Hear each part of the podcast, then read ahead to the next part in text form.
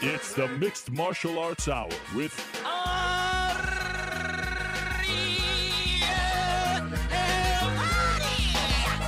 Mixed Martial Arts Hour back in your life on this Monday, February 4th, 2013. It is so great to be here with you on this Super Bowl free edition of the MMA Hour, joined in the back as always by Isaac, New York Rick, and the returning Will the Thrill. I'm so excited for this show. We've got a jam packed show, my friends. We're coming off one of the craziest UFCs in recent memory. Uh, divisions were turned upside down. Upsets were had on Saturday night in Las Vegas. We will talk about that in the third hour with Mr. Rick. Now, a lot of you are concerned about how we will deal with the Rick's Picks challenge. You may have heard he did not have the best Saturday night. And, um, well, all I can say is, excuse me, you'll have to wait and see. Um, we'll hear from Mr. Rick and find out officially how he did on Saturday night with his Rick's Picks challenge. We'll also talk about the card. And uh, we will talk about the card throughout the show as well because we want to hear from you. Your questions, comments, hit us up on Twitter using the hashtag the MMA Hour. Also, you can leave questions on the uh, the website in the comment section below. If you're watching this live right now, and the best one in honor, this is the only time I'll mention it, in honor of the Super Bowl yesterday. You may have heard that uh, Jon Jones's brother Arthur Jones had a good game. He recovered a fumble. And in honor of that, we will be giving out this championship edition Jon Jones round five figurine. Best question asker of the day gets this. Okay, let me run down the uh, the, the lineup here because we got a stack show. In particular, in the first hour, we're going to be joined uh, later on in the show by the uh, Bellator lightweight champion Mike Chandler, MFC president Mark Pavelich will also be stopping by for the first time. And if you've been complaining that some interviews have been too much about me on my show, unbelievable that some of the uh, the content would be about me. I suggest you don't tune into the Mark Pavelich interview. That is all I will say. Uh, Phil Davis, the light heavyweight contender who faces Vinny Magalhaes on uh, April 27th, UFC 159. He'll be stopping by. Duke Roufus will be stopping by as well. Your questions, comments, and Melvin Manhoef, who I saw in Las Vegas on Saturday night after UFC 156. He is in Los Angeles now training with the Blackzilians. Um, well, we'll find out why Melvin Manhoef was was in Las Vegas and what he's doing with the Blackzilians. What am I talking about? With Black House, Blackzilians. They did not have a good night. Why is he training with Black House? We will find out in a matter of moments. But first, let us go to the phone lines. Do we have our guest there? New York Rick? Yes? Okay, let's go to the phone lines and welcome in the man who stole the headlines after Saturday night's Jose Aldo versus Frankie Edgar fight. Jose Aldo retained his, his UFC featherweight championship, and then all of a sudden, a bombshell was dropped by Dana White at the post fight press conference when he announced that this man, the man joining us on the line right now, texted him and said he wanted Jose Aldo next. He's joining us right now. His name is Anthony Pettis. Anthony, how are you? Anthony? I'm going to call him back. Hold on one Okay. second. Well, that is a good start. Um, well, I just oh yeah, weird. Uh, I excuse me. I just uh, I ruined the reveal, but we're getting him right now. I think we have him. Give me the thumbs up when we have him. Do we have him? Anthony, are you there? What the heck is going on? I'm getting bad flashbacks here. Yeah. All right, we're going to get Anthony in a second here. It's like we've gone back to the early 2012 era as we move out of this studio. Well, anyway, if you didn't hear the news, after the uh, the fight on Saturday, UFC 156, Jose Aldo retained his belt. He uh, he beat Frankie Edgar. Two judges had it 49-46. One judge had it 48-47. And then at the press conference, Dana White shows up and says that Anthony Pettis texted him and said that he wants to drop down to 145 and fight Jose Aldo next. And a lot of people didn't see this coming, obviously because Anthony Pettis is the number one contender in the UFC lightweight division.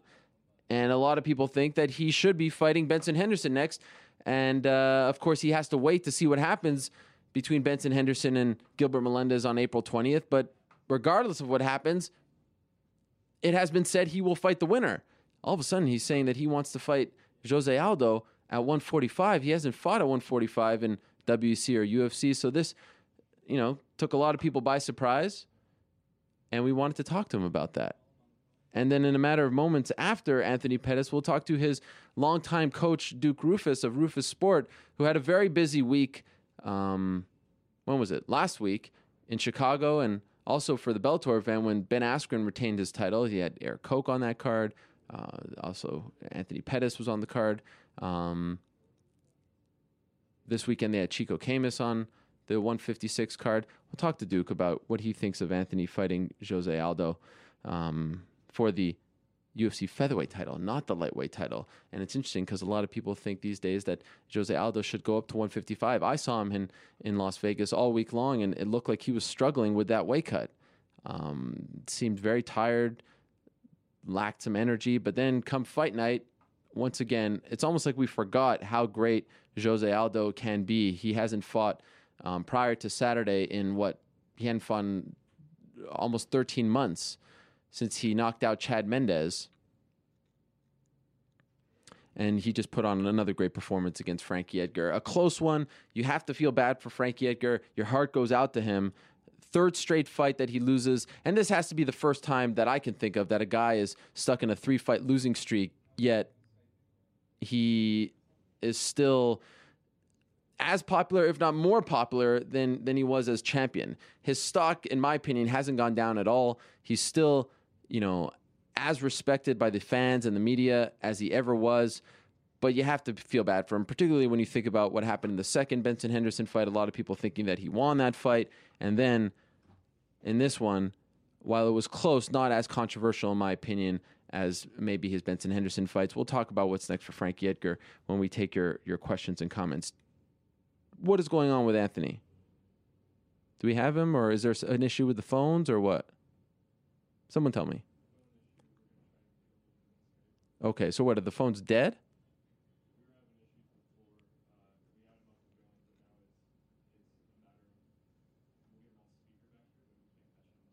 Okay. Does he have Skype? Okay, gotcha. Okay, I understand. All right, so we're going to get Anthony here in a second. I see them uh, connecting. And um, obviously, the other big news coming out of UFC 156 was Hello? big.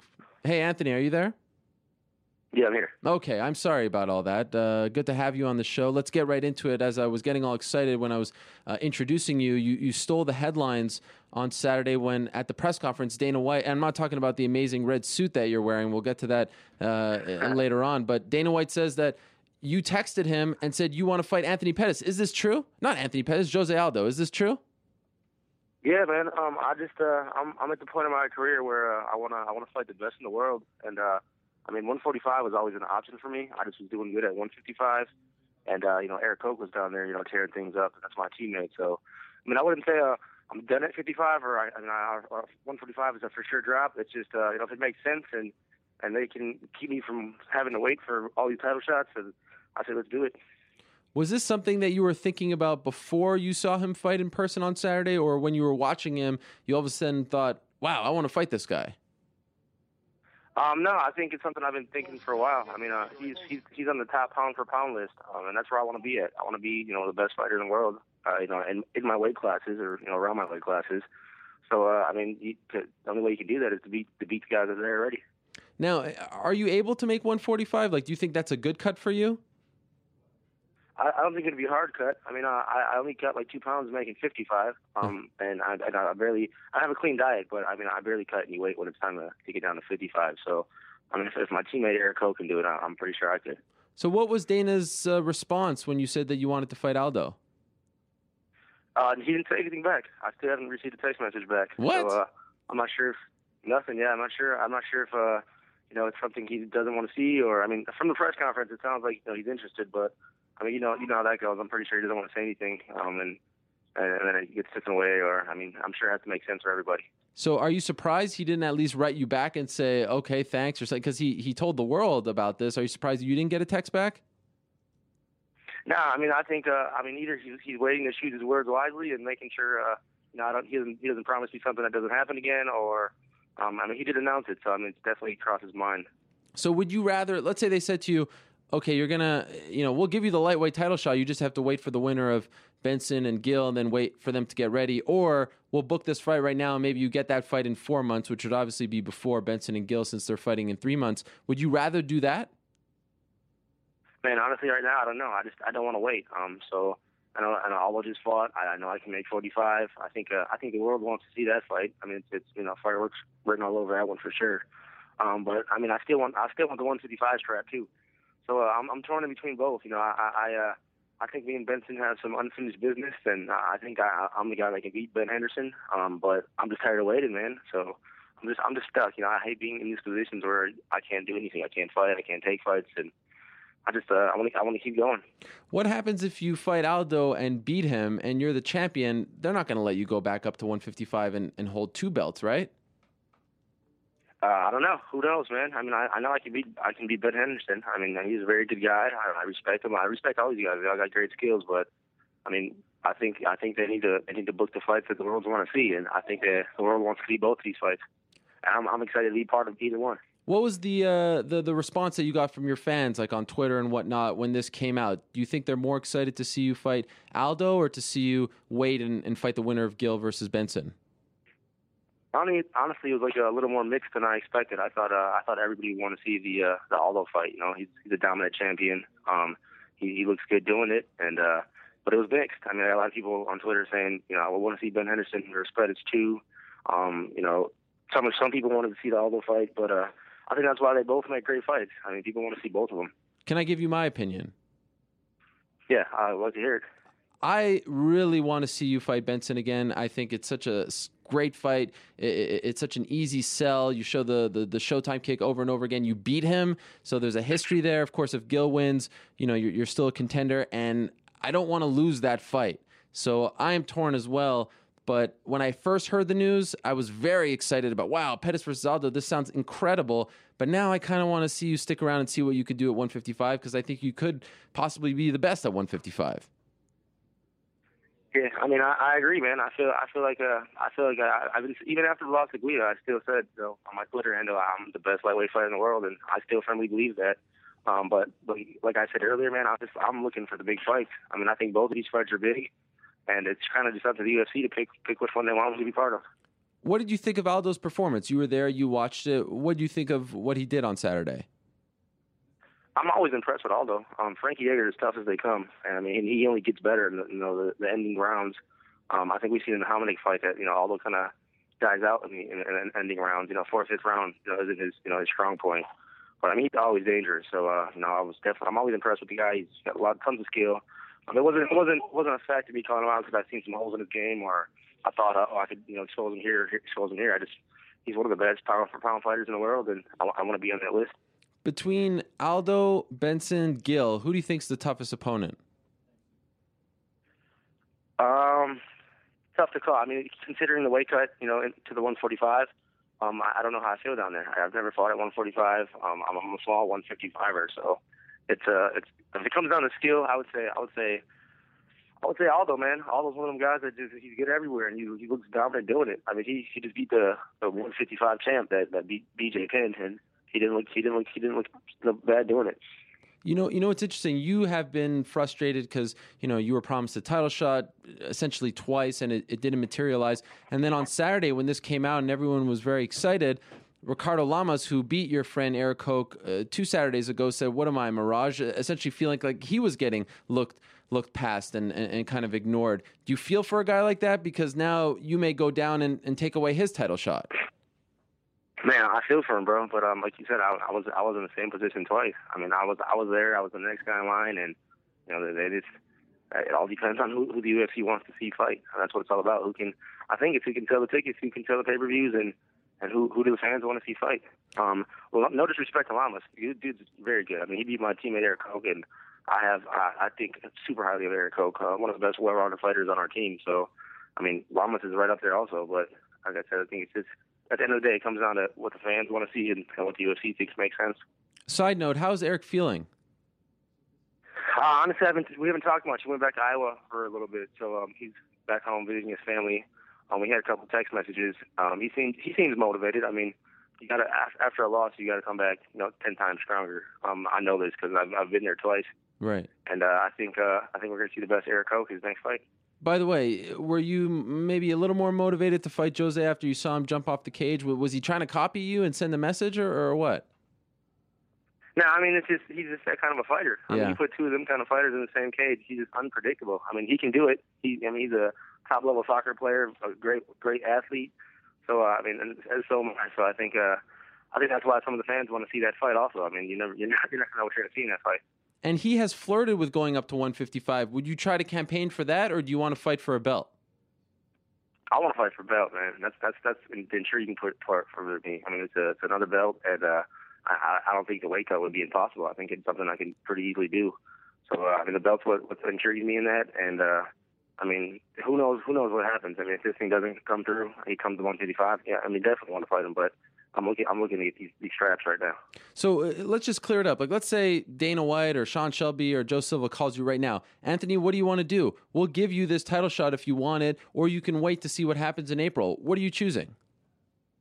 Man, right now, like it's it's so fresh and brand new that I just I'm trying to cut clear a path to get to both of these belts. I mean, you, they say hey, you can fight Jose Aldo in, in three months, and and then you get the winner of, of, of Henderson Gilbert, and I'm signing contract there. But what if you can't choose both? I mean, you, you you may not be able to have the cake and eat it, right? We'll see. I mean, that's that's that's up to the UFC, man. I'm not going to make any decisions or close any doors until I mean they they decide uh they decide what they want to see. So I mean, I, I put my I put my opinion out there. I'm I'm up for either one, and uh I guess it's just what will make sense for these guys now. But uh I think, like I said, both both fights are very entertaining. I mean, me and Aldo, that sounds good, and me and Henderson sounds good as well. So um I just I just I was just at the point of tired of waiting, man. I'm just tired of, of getting passed up, and who knows what happens in the lightweight fight. Um, you know, who knows what injuries are going to occur Right. and, and how long that's going to take. And then the other tricky thing is, you know, again, if you fight him next and you, and you beat him, are you okay with, you know, a, a bunch of fights coming up at 145? Is that a life that you want to, you know, is that a life you want to live? And that's exactly that's the exact thing. I mean, I gotta I gotta I gotta sit back and look at all the options. I mean, once once they come forward and tell me something, because honestly, I, I don't know anything. I, I can I can look at my options and, and see what happens. I mean, I'm at 155. I'm I'm comfortable, man. I feel I'm the number one contender. I'm right there. So it's, I'm, it's not a fact if I'm trying to drop weights. I'm trying to you know cut down because it's easy way to a belt or anything like that. It's just I, I want to fight. I'm just I just want to fight. A year off, you know, and this is all I do. So I mean, a year off just just motivates you. And, and this year, I just I want to make this my year. By the way, who are you picking, Benson or Gil? I hope Ben. I mean, uh, I think Ben. Ben's a tough guy. I mean, like I said, I got all the respect in the world for the guy. He's a he trains hard. Um, seen him out in Vegas. You know, he's out there rolling around. He's a he's a true champ, man. So I'm thinking Ben. And uh, here's the most important question of them all: Where did you get that amazing red suit that you were wearing on Saturday? man, actually, I was I was going to uh, the store with my daughter, and uh, and I was with my little bro. He's like, man, I, I bet you want to rock that red suit right there. It was kind of a joke at first. I'm like, I'm like, watch, no, watch me do it, and I think I pulled it off pretty good. It looked incredible. I mean, with all due respect, it looked incredible. And you had the, the, the red shoes as well, right? And I'm colorblind. I noticed yeah, these I things. That was a that was a I t- stole a page out of your book, man. I was like, well, what area of Hawaii wear with the suit? Well, it was very impressive, and I was impressed with your call out as well. I'm very curious to see how this all unfolds. Uh, you know, kudos to you for calling out the champ, and and and, now I, I want to. But Dana White should text you. I mean, the least he could do is text you to acknowledge the. Yeah, the- I mean, I, I was expecting something back, but I mean, like I said, I think uh, I think he's uh, he has, he has to make sure whatever he says is official at the time. So I'm I'm pretty sure he's he's he knows I'm a little upset with what happened in the past. right. So keep us posted. Let us know how it goes, and uh, good luck with whatever path you choose to take. Thank you, man. I appreciate it. All right, there he is, Anthony Showtime Pettis, saying that he wants to fight Jose Aldo. Want to get your take on this? Let us know what you think. Um, hit us up using the hashtag the MMA Hour. Let us know in the comments below. What would you rather see Anthony Pettis do next? Do you want to see him fight Jose Aldo for the featherweight title? Do you want to see him fight the winner of Benson Henderson versus Gil Melendez? I told him straight up. When I first heard this, I was wow, Pettis Aldo. That sounds amazing. That, that that that sounds like an unbelievable fight. But then I thought about it, and to me, you know, along with DC Cain, which I know you all get pissed off when I bring it up, Pettis versus Benson is one of the top two, top three fights that I want to see in 2013. And I'm not taking anything away from Gil. If he wins fair and square, more power to him. But I'm just saying, on paper, you ask me what fights do I want to see? Benson, Pettis, two.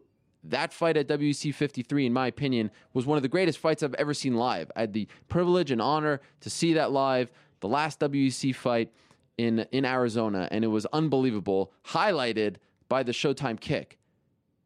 If they could put that together, it would be great. So I'm kind of torn.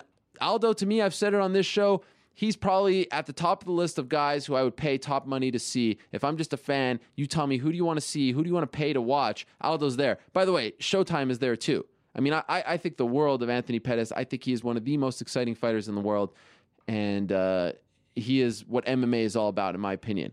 So, what a predicament, but it's a good one. It's an interesting one. I just am afraid that we're seeing too many guys moving up and down, getting title shots in a division. I, I like seeing guys climb the ladder. I like seeing guys work towards a goal and then achieving it, and then you see what happens. So, you kind of feel for a guy like Ricardo Lamas. You would feel for a guy like the Korean Zombie, who has been out and and then it leaves a big hole at 155. Who does the winner of Benson Gil get? So it creates some problems, but it also creates some excitement. Very interesting to see. Let us know what you think in the comments below. Apologies for the uh, the technical issues.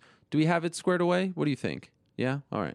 Isaac gave me the uh, the nod. In a minute, we should be joined by Phil, Mr. Wonderful Davis. Do we have him, Eric? No.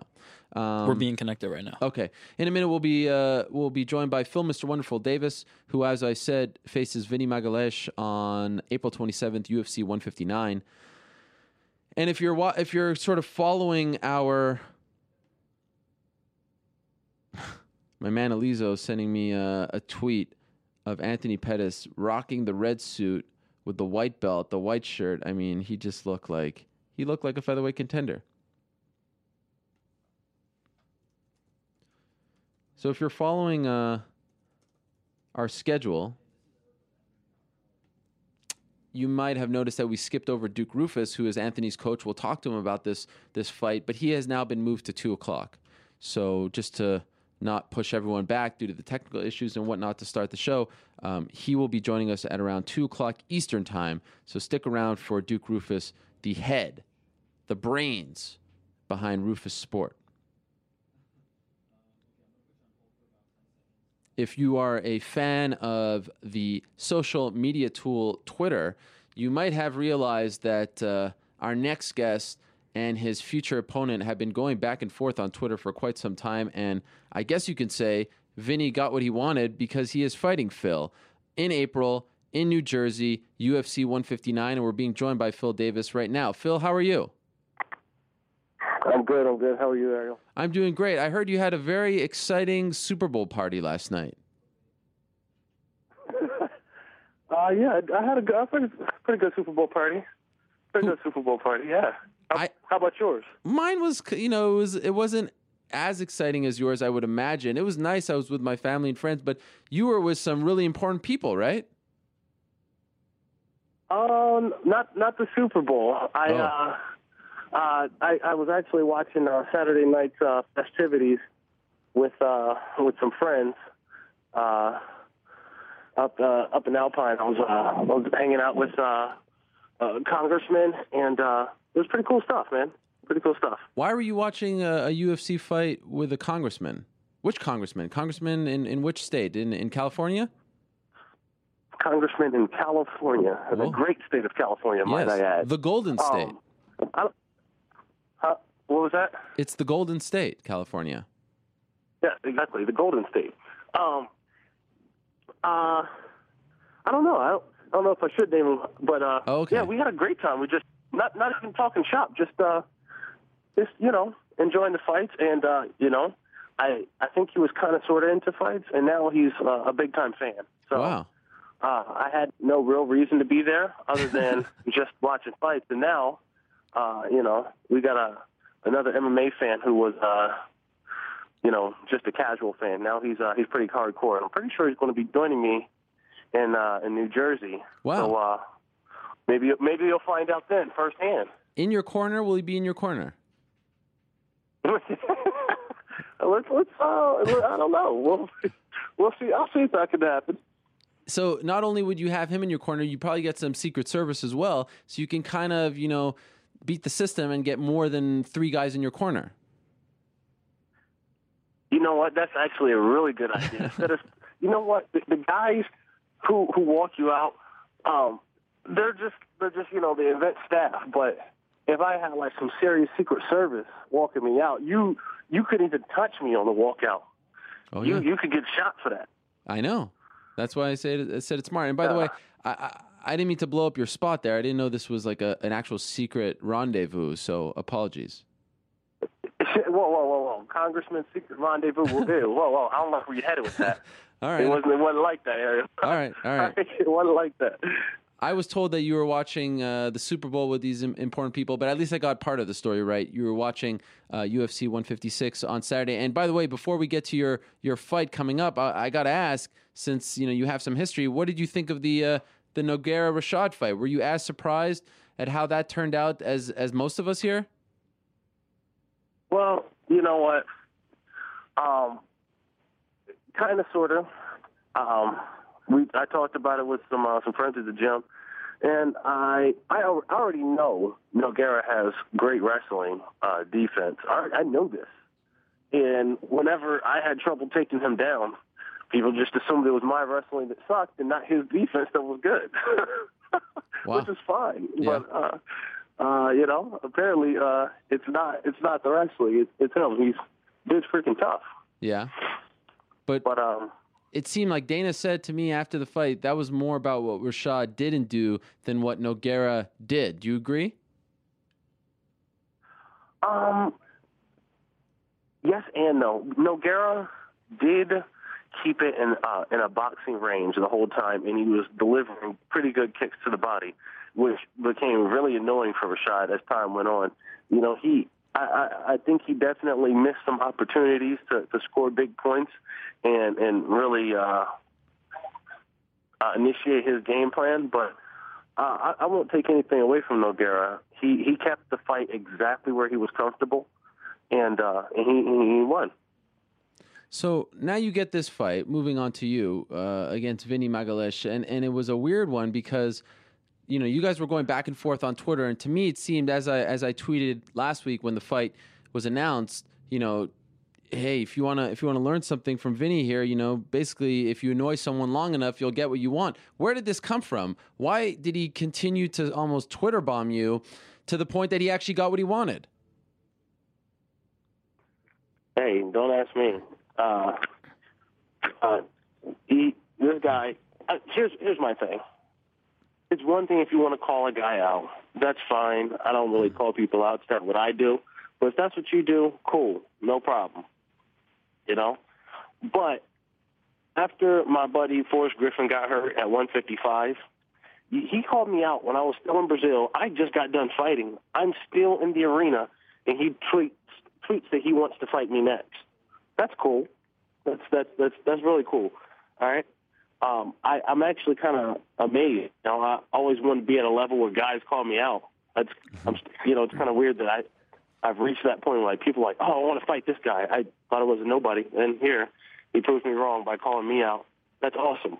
Now, if you have the opportunity to fight me, you can't back down after you already have agreed. To, you know, you started calling me out. It's it's just silly. The guy doesn't really. He's silly. It's annoying. You know what I mean? Mm-hmm. So what, what, what are you saying? That they offered him I'm The- saying he backed out of. They offered him a fight at 155, right? uh, co-main event against me, and he turned it down. Why? What was the reason you were told? You have you would have to you would have to ask Vinny on that. Okay.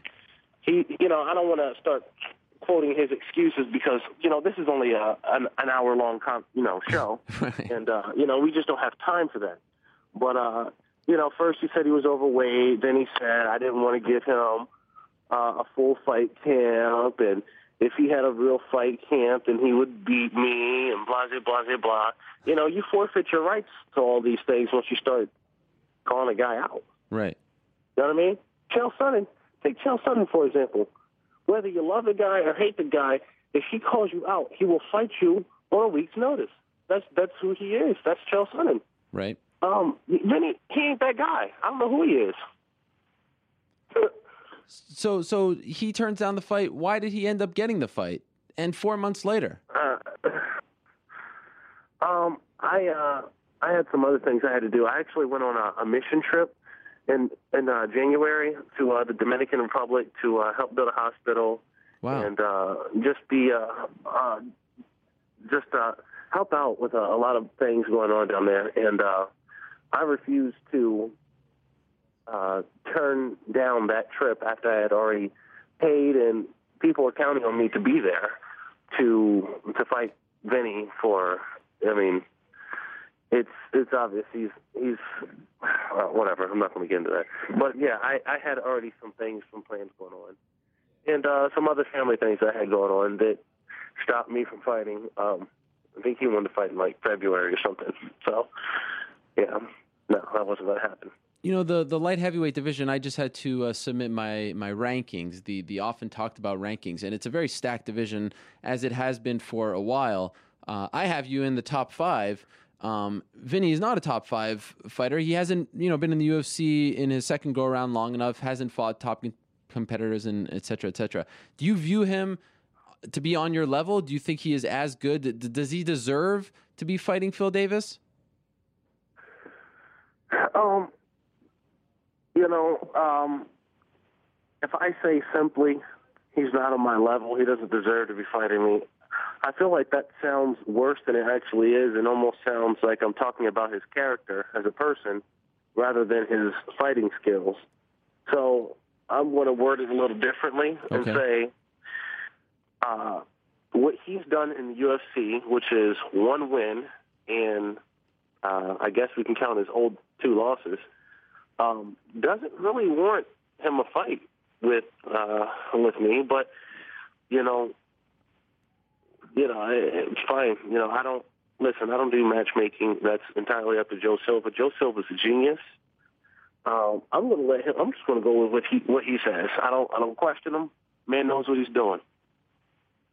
Does this fight get you excited? I mean, it seems like there's some bad blood there, but are, are you up for this fight? I'm up for every fight, and uh, my my only thing is that um, I hope the evening of April 27th, uh, when he gets back to his hotel room, I hope he doesn't say to himself, "What did I do this for? Why did I call this man out? This doesn't make any sense. Why did I do this? I could have fought." I could have fought somebody that wasn't top ten.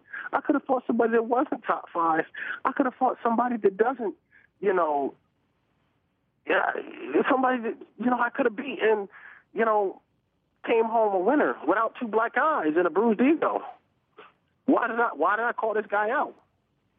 Hope he doesn't say that, but uh, you know it's looking like he will. Did uh, did you see his his return fight to the UFC against Igor Pokrajac? His return fight against Igor Prokop, I actually didn't. I heard a little bit about it.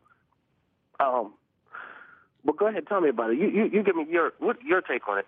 Well, you know, he he he obviously looked a lot better than he did when he first fought in the UFC. Made it to the finals of the Ultimate Fighter, as you may recall.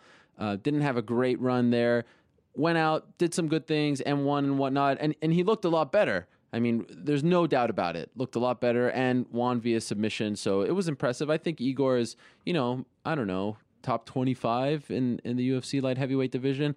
Um, you know, still, uh, I think there are questions about striking, and we all know about his ground game and whatnot. I think this is an interesting matchup because of his submissions and your wrestling, and I'm, I'm curious to see where the fight ends up. But I wanted to get your take on if you thought he had improved since his first run in the UFC. Uh, well, see, you have to understand a couple things.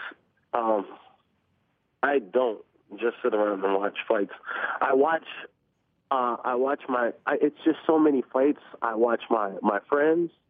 I watch my teammates, my my, my training partners, and sometimes the breather I get from watching fights is, uh, you know, not watching everybody else. And uh, he's definitely one of the guys I just wouldn't have watched.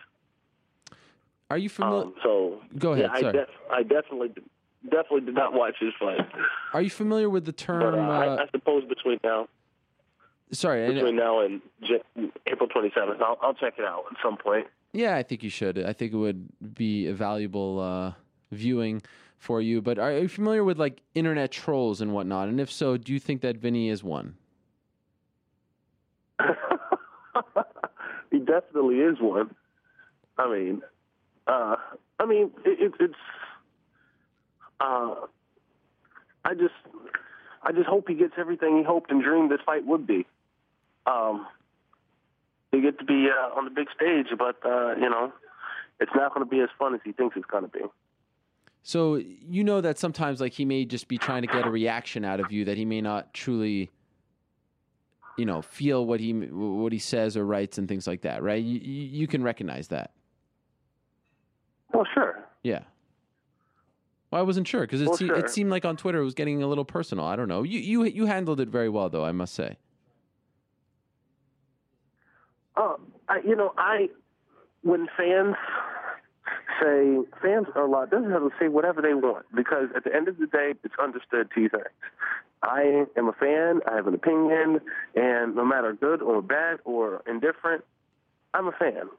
Fighters, you you you should probably keep your opinions to yourself unless unless you want to fight, and, and he's going to have to live up to some of the some of the opinions that he shared. Mhm. And uh, yeah, that that may not be uh, as cool as uh, as some of the internet bloggers get to make out. And, and and by the way, where do you? I know you said you don't really pay attention to the rankings and whatnot, but where do you kind of view yourself right now? Um, because you know, like I said, I, I still have you. eh, eh, The light heavyweight division is totally out of whack because, like, you look at the Rashad situation, right? You know, Rashad beat you, Yeah, you beat yeah. Nogueira. I mean, you beat Alexander Gustafsson. He beat Shogun. I mean, it's it's it's like a it's like a weird Bermuda Triangle. So, how far away do you think you are back from fighting? You know, maybe a number one contender fight.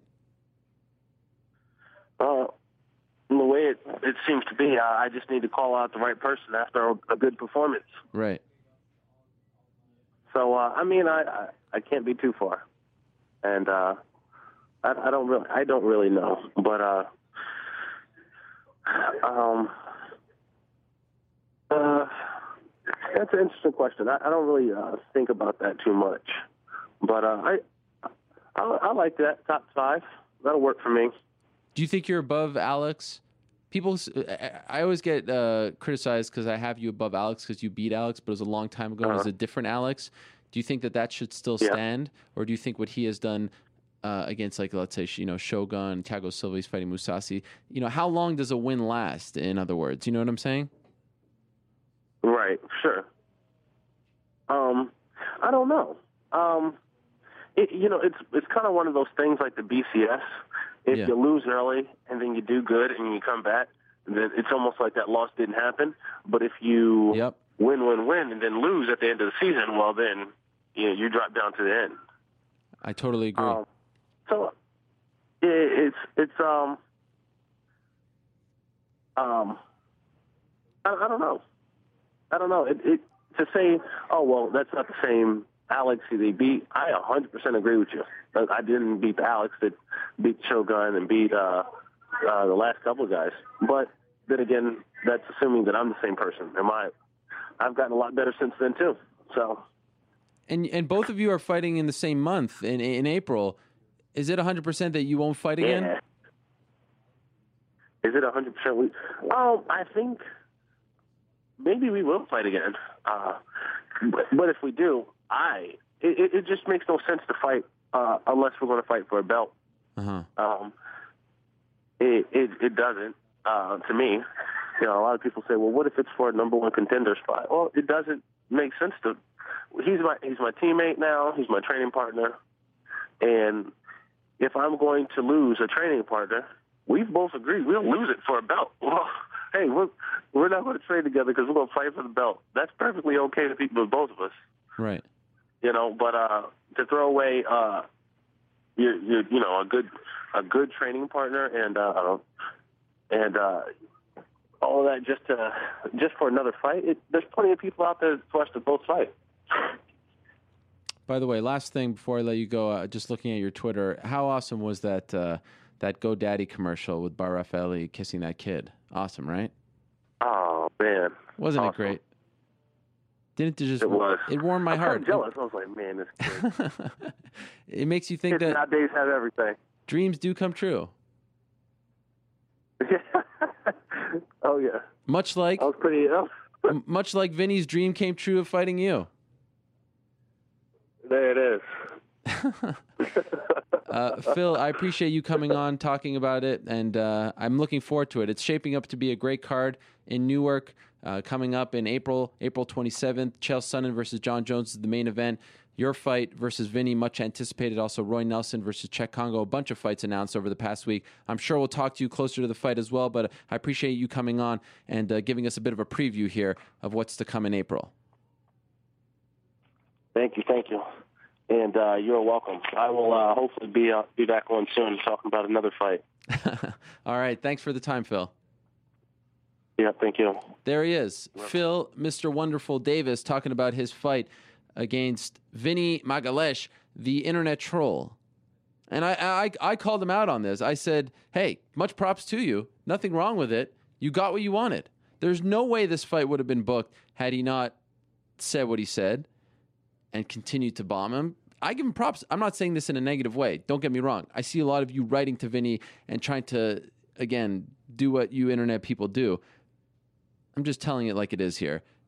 Vinny was not in the running to fight a someone, you know, a guy like Phil Davis, and you know this should be a lesson. You want to fight? Go out, call out the guy, and there's a very good chance with everyone getting excited these days on social media, you will get the fight. All right, let's move along now and welcome in uh, a guy who had an amazing fight just a couple of weeks ago. He is the Bellator lightweight champion. He is on top of the world these days. He is Mike Chandler, and he joins us right here, right now. Mike, how are you? I'm good, Ariel. How are you? I'm doing great. Thanks for joining us. By the way, how do you feel about all of this? Uh, you know, do you feel in this day and age, like Phil just said, if you want to fight, you need to go out and, and call someone out? I know as champion, it's a little different, but is that what MMA has turned into? You have to just kind of be your own matchmaker? Uh, you know, I, I think it is unfortunately going towards that direction. But man, I, I, uh, I just don't feel right, or I wouldn't be able to you know, live with, you know, going out there and, and calling people out. I don't like to, I don't like to say a negative thing about anybody, my opponents, nobody. I don't care how bad, how badly I, I or, or how much I don't like you or, or whatnot. But I, uh, I'm definitely not a talker. Um, you know, I don't know. We'll, we'll see. We'll see what happens in the future. But I mean, I, I don't agree with it that much, and I just hope Phil go. You know, Phil's my, my training partner. So I hope Phil goes out there and smashes Vinny, and uh, on to the next one. So as champion, though, it's kind of assumed you don't really have to worry about that. So uh, that's another perk, right, of being champion. You can kind of just sit back and let people take shots at you.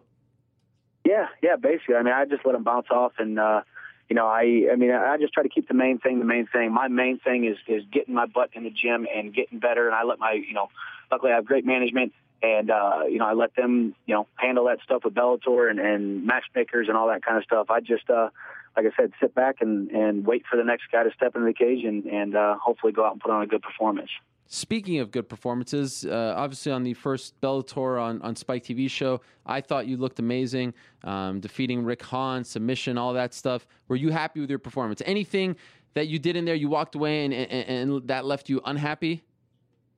Uh, you know, not, really. I mean, when you when you when you get the opportunity to go on that, that kind of platform, I mean, I don't know what the official number was, but I know it peaked at over a million. I mean, to be able to go out there and, and get that kind of exposure and be able to fight on that platform was just great. Um, and to get a, a dominant win and another finish, you know, under my belt. Uh, it's uh, yeah, I think Hahn was a, he was a little bit harder to fight on the feet than I wanted. I, he, he was kind of I felt like I was chasing him around a little bit, and, if, and when you're chasing somebody around, you can't get that range. And I've worked a ton on my boxing and kickboxing and and and that kind of stuff at Alliance over the last almost year now. So I've really improved my striking, but I wasn't really able to show it that much because he wasn't coming forward as, as much as I would like have liked him to. But um, at the end of the day, man, my favorite thing in, in MMA is picking people up, putting them down, and beating them up on the ground. So I was able to do that, and you know we got the finish, so it was good.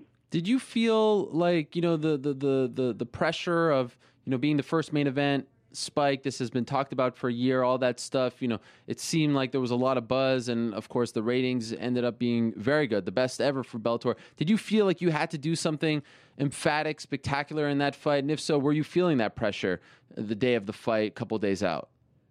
Uh, you know, I don't know if, if it's if it's right that I didn't, or if you know if I should have, but I didn't feel any pressure, man. My the, every single fight's the biggest fight of my life, and um, it doesn't matter if I'm fighting in a shoebox in Alaska or if I'm fighting uh, on Spike TV in front of millions. I, I I train the same, and I step into the cage with that same mentality that I'm prepared. I made the right decisions to get here, and I know that I'm going to go out there and perform because I deserve to to, to win. You know, I, I make the right decisions. I surround myself with the the best people possible, and uh, you know, I try to be the best person I can. So when you have that kind of confidence going into a fight like that, um, you know, you don't you don't take anything any different. You know, I, I know if I focus on the task at hand, if I focus on myself, my game plan, and going out there and winning, that you know, I'm going to do uh, I'm going to do great things in that cage that night, and in turn, it's going to do great things for Bellator, for Spike TV, for you know, uh, for the fans and, and for my friends and family and training partners. So, um, you know, I didn't feel any added pressure, which is a good thing. You know, pressure, pressure, you know, kills people uh, these days. So I, uh, I just try to keep it light, keep it, keep knowing that you know I've done everything I possibly can to go into that cage and perform well. So uh, I kind of keep that mentality, keep things light, and uh, you know I'm just glad I you know went out there, got a dominant win, and you know on to the next one. How closely are you following this uh, Eddie Alvarez saga? Uh, zero. Uh, you know, I, I, and you know, I'm always going to have to talk about Eddie because of what we did, you know, at that fight last year. But I mean, I, uh, you know, I, I have not followed it, man. I've, I've, I've just, I've just, just been enjoying the win, um, and kind of sitting back and, and waiting to hear what's next. So uh, you don't hear about the numbers being thrown around for him, and that doesn't get you fired up. You don't, you don't hear about any of that. Oh no, yeah, I saw that. I mean, I, I think I read an article with the numbers, and man, that's great. You know, people uh, people deserve to get paid these days, I guess. So They're you not don't, close to my numbers, but whatever. so you don't sit there and compare your numbers to his, and if your numbers are lower, that doesn't bother you. Oh no, I mean not really, man. I've I've only been in the sport for three years. I uh, like I said, you know, keeping the main thing the main thing, and that's getting better. Uh, Eddie's been in the sport for almost a decade. He's beat a lot of better names than I have. He's uh, you know, he, he's he's paid his dues, and you know, I uh, I beat him on a on a Thursday night last year or 2011, and and it was uh, you know, it was a great fight, but uh, it it doesn't it doesn't change the fact that I'm I'm still a newcomer, um, man. But I you know, like I said, I got all the confidence in the world that whoever I step in the cage with around the whole world that I'm going to go out there and win. But you know, I no no sense in staying up at night and and worrying about my my uh, my wallet compared to other people's because at the end of the day, when you do things right, it's going to continue to keep growing and and you will be successful and you will you know make that money eventually. So I just kind of worried about training and getting better right now. And by the way, just because I'm I'm weird like that, it was actually on a Saturday night, not a Thursday night. No. Yeah, it was. Thursday. It was. oh, it was a Saturday. Dang it. It- hey, good, hey, good job. You knew, you knew better than I did. It I was- thought it was a Thursday, but we switched to Thursdays this this year. yeah, same night as uh, the infamous or the the famous Hendo Shogun the- fight, the greatest night in the- MMA history. the greatest night, the self-proclaimed greatest night in MMA history. Two fights of the decade on the same night. It was unbelievable. Yeah. Do you do you, do you Yeah. get people now that it's you know that Spike is airing it? Do you get some people coming up to you and almost like living the fight for the first time? Um, I, I guess a little bit, yeah. I mean, I think that that, that Bellator 360, that one where I Yeah. was, you know, kind of broke it down a little bit. Man, people loved that because, and I even, you know, to be able to see the fight on a, on TV on a big screen in HD. Um, is obviously a lot better than you know the MTV2, but you know it, it was definitely got a, a, ton of you know response from the fans and that kind of stuff. So it was, it was great. You know, it, it, it's almost like it almost happened again, and you know people you know are, are just now seeing me for the first time, unfortunately, sometimes. But um, you know, it's cool. Are you hoping he comes back to Bellator so you can maybe you know emphatically beat him and you know there could be some questions whether you know, eh, the second time around he beats you like uh, is that something you're hoping for? Uh, you know, I mean, it's it's hard. I mean, I, I I'm probably one of the worst interviews you're ever to have, man. Because whenever you ask about that kind of stuff, I'm just I'm just focused on whatever happens, man. I'm I'm I'm just getting better. I mean, I can tell you one thing right now: if I stepped in the cage with Alvarez again, I I would definitely beat him and, and beat him in a lot dominant fashion. That's how hard I've trained over the last year since that fight, and how much I've matured as a mixed martial artist. But um, you know, it, whatever happens, happens, man. He's he uh, he deserves every good thing that comes to him. He's, he's he he fights hard, and what, whatever happens, whether he stays or he goes or he does whatever, it's not going to affect me much. Um, I guess it will because I might end up fighting him, but you know, at the end of the day, I just want to step in the cage with whoever and uh, fight and, and put on a great show for the fans. And, and, and by the way, one of the big things to come out of the uh, the, the the first um, uh, court appearance from a couple of weeks ago. I know you say you, you don't follow it, but I'm just wondering. The the Bellator lawyers said that there have been talks of you versus Eddie to headline a pay per view in March. Was that ever brought up to you? Because that seems to be a point of Uh, contention here. Uh, yeah, I mean, I, I haven't heard anything um, from anybody, whether my my management or Bellator or whatnot. You know, like I said, I, I stay out of it and let my managers, you know, fight that battle, and, and they do it very, very well. But I haven't I haven't talked to anybody about that kind of stuff. So, um, you know, like I said, who who knows? Who knows what's going to happen? What's being said? What's going on? Um, but I, I haven't heard anything of the sort. So if they're not talking about that, and I know there's a there's a, a lightweight tournament final coming up, Marcin Held and Dave Jansen. When do you think you'll be able to? Because there there are no more super fights, right? So you have to wait for the winner of that fight and then fight them probably later this year. When do you think you'll fight again? Uh, I'm hoping. I mean, I'm I'm I'm I'm healthy, man. I'm healthy and, and hungry, and I'm I'm ready to get back out there and, and fight on Spike TV in front of the fans again. So I, I'm hoping. I'm hoping. You know, they're fighting what March March some, something. Yep. Um, so I'll I'd, I'd like to be able to fight April May, um, and get back out there and and. And I'd like to see, you know, I don't really care who it is, but I'd like to see Jansen win that just because I'd like to have a win over someone else rather than, you know, the same guy. It doesn't really do you much good to fight the same guy twice. Sure. Um, but you know, we'll see. But that's that's who I'm focused on. I mean, obviously Bellator's format is the the tournament champion gets a shot at the title, um, and uh, you know that that's that's pretty standard issue with with Bellator now. So that's that's who I'm focused on. That's who I'm planning on fighting next, and that's all I've heard so far. Um, is that's who, who I will be fighting because they're one of those guys going to win the tournament. Held has looked really good since you beat him. He hasn't lost and had some nice finishes. Do you feel like he's a different fighter, or do you think that he would present nothing new if you fought him again?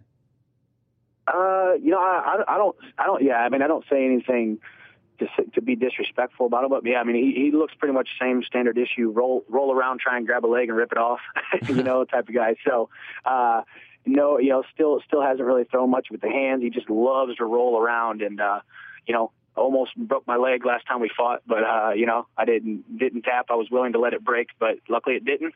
Um, just got out, out of it with a couple little tweaks and a little bit of uh, uh, you know, swelling in the knee and that kind of stuff, and then fought Lloyd Woodard a couple weeks later. But um, you know, this time, you know, if we, if we fought again, I, I'd obviously continue working with my my grappling coach Neil Melanson and uh, work a lot with leg locks and uh, you know, stop those and, and hopefully finish them again.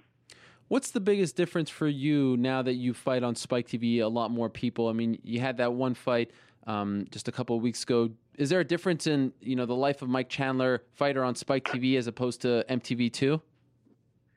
Uh, you know, I mean, not not a ton. I mean, you know, the standard issue, more more friends on Facebook, more Twitter followers, and and you know, a couple more interviews. But other than that, you know, it's uh, it's it's still you know still a lot of the same. But I mean, when, when you look at the numbers, um, you know, over a million views and that kind of stuff. I mean, a lot of people watched. A ton of people watched. A ton of people saw me, and and you know, luckily I was able to go out and put on a dominant performance, and and hopefully, you know, say some things and, and spark some people's interest, and and just kind of gain some momentum. And and it's kind of like a uh, a little bit of a, you know, I got a little bit of a taste of, of, you know, that big, big platform. And man, I just, you know, if I could fight tomorrow, whoever on Mm. Spike TV, man, I would, I would love to jump in the cage again and, and do it again, man. It's, just, I'm ready to do it. Um, so like I said, hopefully Marcin Held, Dave Jansen happens March 7th. Um, and I get to fight one of those guys April, May, uh, June at the latest, and then another fight in the fall. And I will successfully get three fights in this year and three wins, hopefully, in, in 2013, 13 and 0. You, you know what I really like about MMA these days, and I was talking to someone about this when I saw um, after I saw Anthony Pettis at UFC 156. He had that really awesome red suit, the red shoes, just good style. And I feel like the younger guys coming in now, like yourself, like the Rory MacDonalds of the world, the, the t-shirts and, and the the way you present yourself in public, the way you dress, how you you know you act professionally, like in this interview, and when you see you in person, it's all it's very different from a couple of years ago. Is that important to you? I mean, I always see you're wearing nice suits and things like that. You're always very clean, clean cut and all that stuff. Is that is that is that a big deal for you? Is this something that you thought about as you were climbing the ladder? If you get to the top, this is what you're going to portray. Yeah. Well, when when I get to the top, No, but uh, you know, uh, yeah, I mean, it's one of those things, man, where you know it is great because I want to be. I mean, there's there.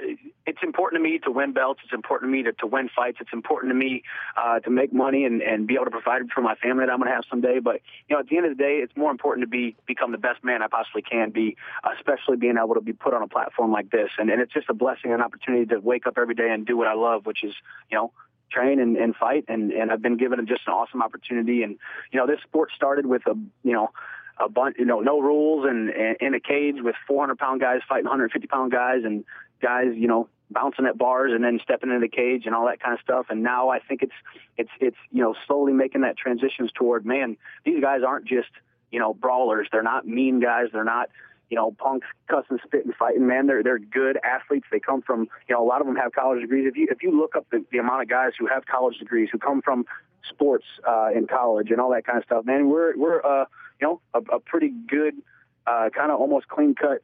Uh, you know, version of athletes, and and you see more and more of that these days, and you can see it, you know, uh, on as the, on the outward appearance with the nice hair and the and the, the suits and that kind of stuff. But I mean, even when you listen to these guys' interviews, it's not a lot of them, you know, aren't talking about going out and just, you know, killing people. They're talking about going out there and doing good things and, and fighting and, and, you know, and really, you know, serving a greater purpose. And that's, that's really what I'm trying to do. And, you know, I'm just hoping that I can continue to, to keep that, um, kind of platform and keep that, you know, to keep that mentality, you know, no matter how big I get. I plan on becoming the best lightweight in the world, and um, I have no doubt that I'm going to be able to do that if I continue on this road that I'm on, and hope I can be a, a great ambassador for the sport you can't drop a nugget like you just did on this show and expect me not to, to follow up. You said you corrected me. You said when I get to the top. What, what did you mean by that, Mike? Well, you said if. You said if. Did I? No, because I, I, I, was. I, go to...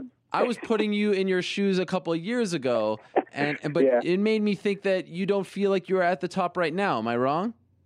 Well, I mean, it just you know, I, am not considered the number one lightweight in the world, right. um, and I and I have I just have so much more man, I just I want to I want to exceed people's expectations so much and wow them because when when you're given an opportunity to uh, do things. I mean, we're all given an opportunity. I'm given an opportunity to fight right now, and and I can do do with it what I choose. I can make the right decisions. I can surround myself with the best people possible, and I can become the best man I could possibly be, and you know, make it to the top and do something great. And in turn, you know, inspire people to go out and do things that they want to do and do great things. So that's that's my goal. But you know, I'm not considered number one lightweight in the world yet. I'm not considered, uh, you know, I'm not on that pound for pound list. I'm not, you know, you know where I need to be yet, and and you know where I'm going. So I'm I'm just excited to just keep fighting, um, keep wowing people. I mean, obviously the Spike TV thing has has been huge for me.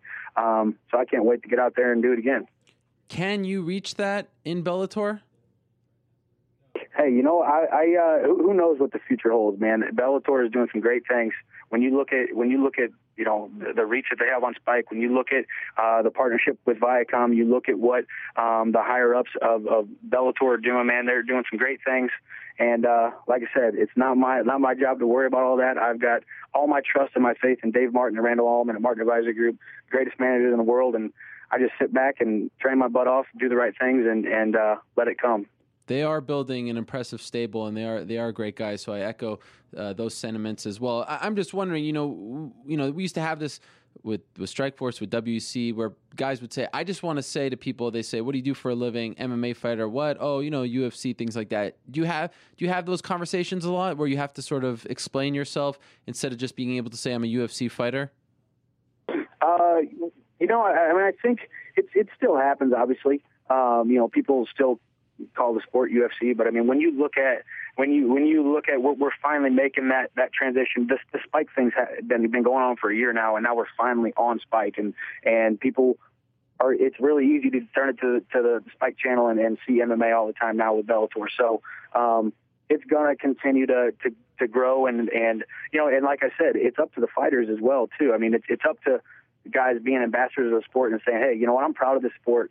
I want to educate people. I don't want people to think that that I, you know, go, am going out there and I, you know, I don't take this sport seriously. I want people to know that I train and bust my butt hours and hours a day, and I make the right decisions, and I don't, uh, you know, and I don't go out and do things, and I do make certain decisions, and I do take care of myself, and I take this sport just as serious as a as a you know a neurosurgeon takes his his uh, his occupation. So um, it's up to us, and it's and it's up, up to us to kind of spread awareness and continue to grow the sport because at the end of the day, when the sport grows, you know, we grow and, and that's great for us. Well, Mike, I think you are an amazing ambassador for our sport. So well spoken, such a true professional. Uh, perform amazing in the cage as well. You're undefeated. Great performance back in January. Cannot wait for your next fight. Always great to talk to you. Good luck in your next fight. I'm sure we'll talk to you before then, but uh, want to wish you the best and appreciate you stopping by. Absolutely, man. I appreciate the opportunity and uh, definitely look forward to coming on again. Uh, let me know whenever whenever you want to make it happen. Our pleasure. Thanks so much, Mike. Yeah, thanks, Ariel. See ya. There he is, the Bellator lightweight champion, Mike Chandler, stopping by. Um, I see a lot of you writing on Twitter how you've become fans of Mike Chandler all of a sudden. A really great guy and a guy who may not get the attention that he deserves in the rankings, pound for pound, etc. I certainly have him in my top ten. Um, I think he's a guy who who deserves all that attention and then some. It, it's it's the issue that you're always going to have when there's competition out there, especially you know Bellator is so young. Um, and it's the issue that guys like Benson Henderson. I will never forget Josh Thomson sitting at a Strikeforce press conference and essentially calling out Benson Henderson out of the blue, out of the blue, uh, because he didn't think that he deserved the attention that he was getting because he was fighting in, in WEC and he was the champion over there. And I think that guys like Mike Chandler can continue. I mean, Mike Chandler, if you look at what's going on in Bellator right now, they just had their their lightweight, um, the first round of their lightweight tournament. Will Brooks looking good. There was some you know fun fights, um, but he can he can be undefeated for a very long time, especially if Eddie doesn't come back. Where does he go from there? And can he get the attention that he deserves? We'll find out. Great stuff from Mike Chandler. Okay, let's move along now. Welcome in our next guest. We spoke to Anthony Pettis earlier on the show. Let's talk to the man behind Anthony Pettis, the brains behind Showtime. Duke Roufus joins us right now in the MMA Hour. Duke, how are you? Oh, I'm great, but I'm not the brains behind him. He he he's a very intelligent man. He's uh he, he's I just help out here and there. The kid's got it, so I'm just uh, a humble uh staff member with Anthony. He's he's a great leader himself. Well, that's why we like you so much because you are a humble leader, and we appreciate uh, you stopping by. He was on the show. He stole the headlines. I'm sure you heard about it. You were in Las Vegas, uh, texting Dana White and saying that he wants to fight Jose Aldo next. He wants to go from 155 to 145. Are you in favor of this idea? Um, I am in a, I am in some aspects. It's just all timing. I mean, I think Anthony wants to fight Aldo, he wants to fight the winner of uh, Bendo and Melendez. I mean, uh, right now the mindset that we've had. He fought last uh, week, and he was in the gym already Wednesday. He's training just in case one of those guys get injured. He's very hungry right now uh, that shoulder injury kind of lit a serious fire under him to get some things accomplished. And he's just coming to age. He just turned 26. I see him going from a young man to a, a grown man. He's very focused, and his goal is to be the greatest of all time. Um, you know, his performance against Cerrone showed that. His performance against uh, Joe Lauzon showed that. Um, he's a very smart kid. He's going in there and not taking a lot of damage, and he just wants to fight as often as possible and make a legacy for himself beyond just uh, trying to earn an income for his family. He really is committed to being the best he can be. But is this is this the smart move? Because it seems to me like he worked his way back up to to number one contendership, right? And Benson is about to fight Gil. I think Benson versus Pettis, as I said earlier in the show, is one of the most intriguing fights that the UFC can put together this year because how great that first fight was, because he beat Benson Henderson.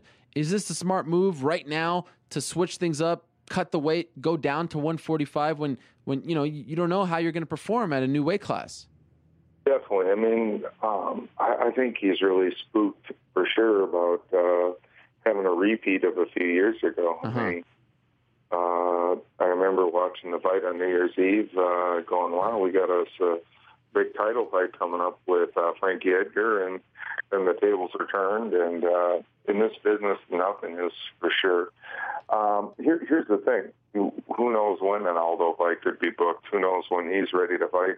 But at the same time, um, you know, Ben Henderson hasn't been in a hurry to fight Anthony Pettis if he wins the fight, when when is the fight going to happen?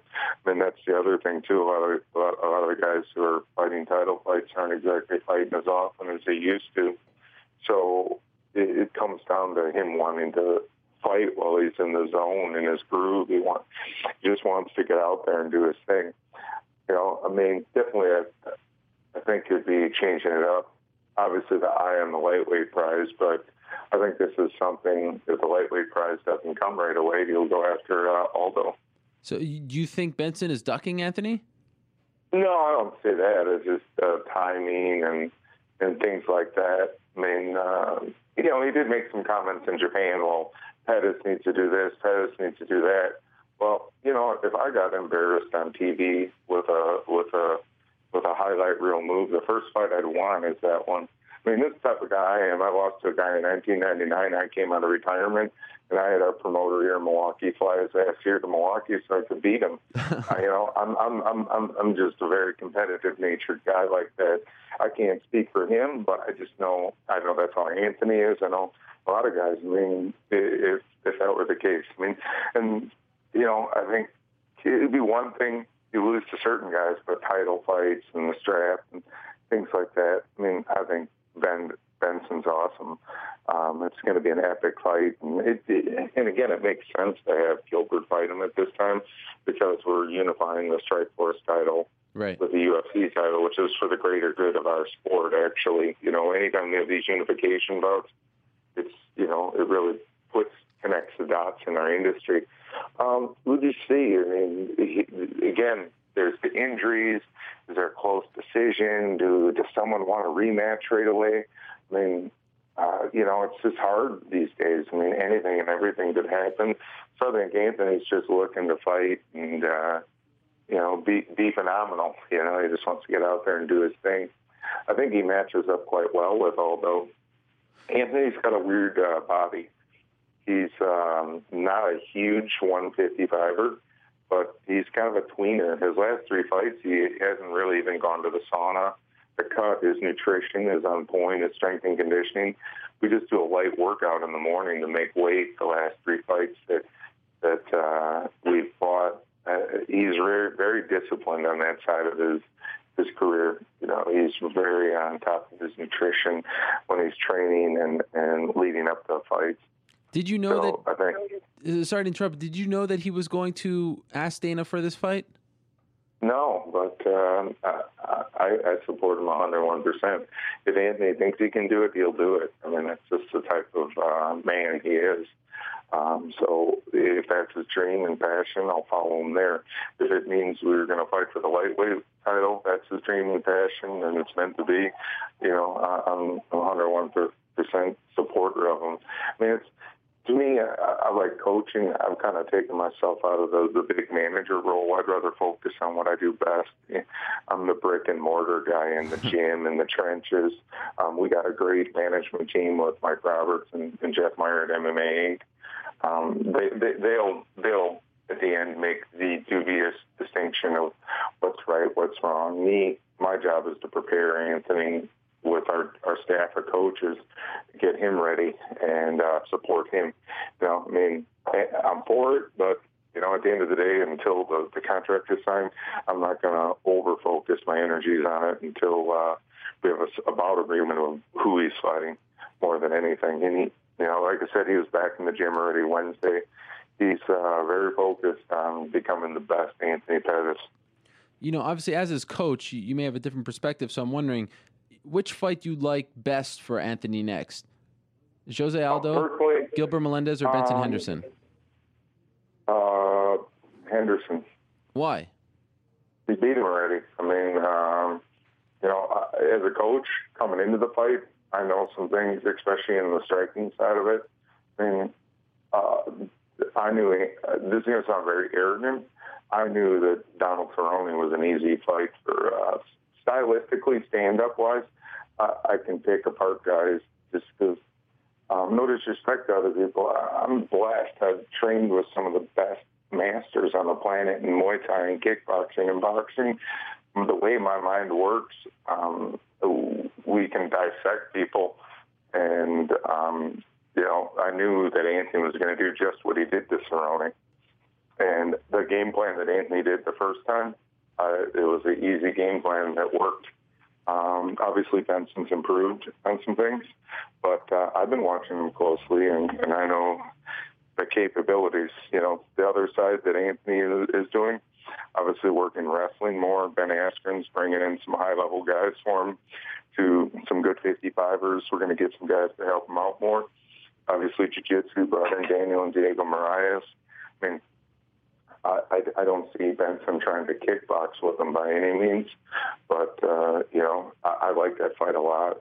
It, it, I knew in the fight. Watch watch the fight again, round five. Hmm. Anthony did an Ali shuffle, and Benson tripped over his own feet, and and he like Anthony had his number, and Ben knows that. And it's just some people have certain people's numbers in the fight game, uh, and uh, Anthony has Ben's number.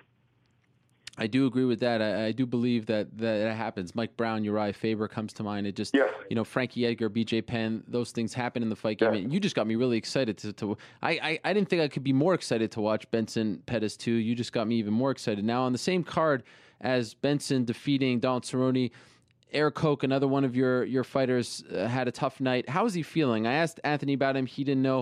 Uh, I'm sure you do know. How, how is Erik Koch feeling less than two weeks later? Well, I mean, physically he's better. I mean, emotionally it's just picking up pieces. Uh, you know, it, it was probably the toughest night of coaching for me. I'm not taking winning and losing. I'm taking love and concern for people you really care about. Um, I had to leave Erik in the cage bleeding, hurt. So I had to run back and get Anthony last second and walk back out with Anthony. You know, um, it's it, was really hard. I mean, it's uh, it it was one of the more emotionally trying experiences of coaching. Uh, I mean, we just had a bunch of fights in January, and I'm kind of taking the day to just kind of absorb the whole emotional roller coaster I've been on. I mean, it, it, it was very. I, I'm very close with with Erik, Anthony, uh, a lot of the guys I coach, and you know, I had to be, I, I, I you know, it's hard to talk about, so please excuse me stammering. No I had to leave Erik there; he's in the cage, bleeding. You know, I even, you know, I, I had to go Ben Askren, come on, buddy. He was watching him. I could tell he was kind of tripped out you know, but we had to run back, get Anthony ready. But then at the same time, I had to be like their father figure, go back and, you know, Anthony asking, "Hey, is Erik right?" Yeah, yeah, he's fine. When I, you know, that's a bold-faced lie. I had to say in a situation to keep him focused on his task. Right. I didn't want him slipping out of focus for the care and love of his teammate. You know, it was hard after Anthony came back and did the interview with you. Um, I had to uh, go. They needed me to sign the consent form to uh, have Erik go get checked out at the hospital. I remember walking out with him arm in arm, and I haven't cried after a fight in years. And we both, you know, it was just one of those things. Uh, you know, it just wasn't his night, and you know, um, no excuses. Uh, you know, Lamas was the best guy in that night. Erik's just going to regroup.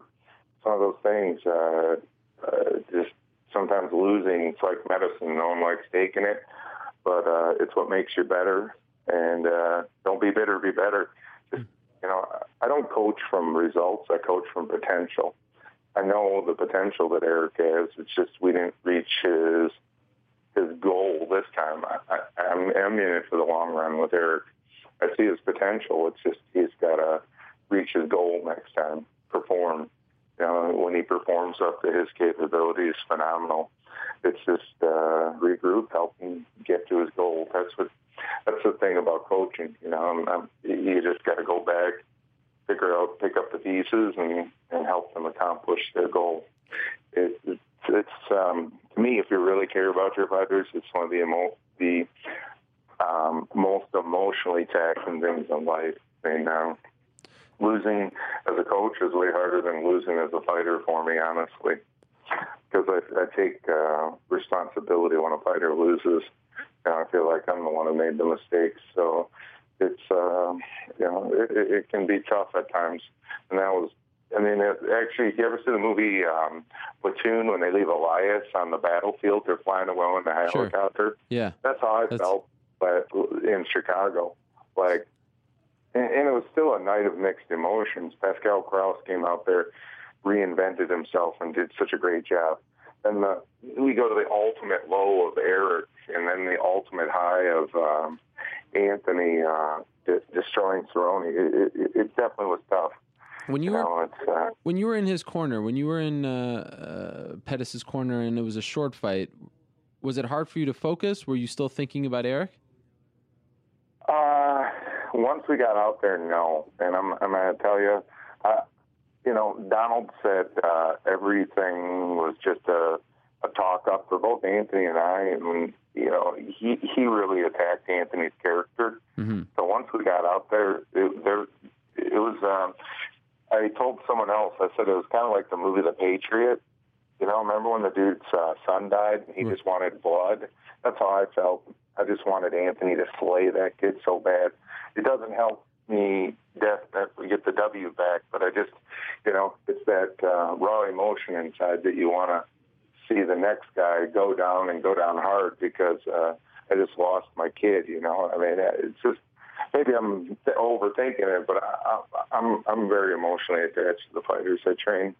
How can't you be though? We we go through the highs and lows day in day out. Um, we travel on the road. We you know we a lot of times I see these guys two to three times a day, five to six days a week. I mean, you can't help but to be close to them. Right. But you know, Anthony was very focused. For you know, that's uh, one thing too. Right now, Anthony is a little bit more dangerous. I think the last couple of years, Anthony is, I, you know, he's been a popular fighter. He's been around the scene a lot more. I think Anthony's trying to withdraw a little bit more from the scene and focus on being the Anthony that got him to the dance. Um, you know, a lot of people re- don't realize Anthony grew up in a really bad neighborhood um, in some some harsh situations. A guy like Cerrone trying to crap talk him is not scaring Anthony. You know, I mean, he grew up with, with with guys in the hood every day trying to intimidate him, so he's not going to be intimidated.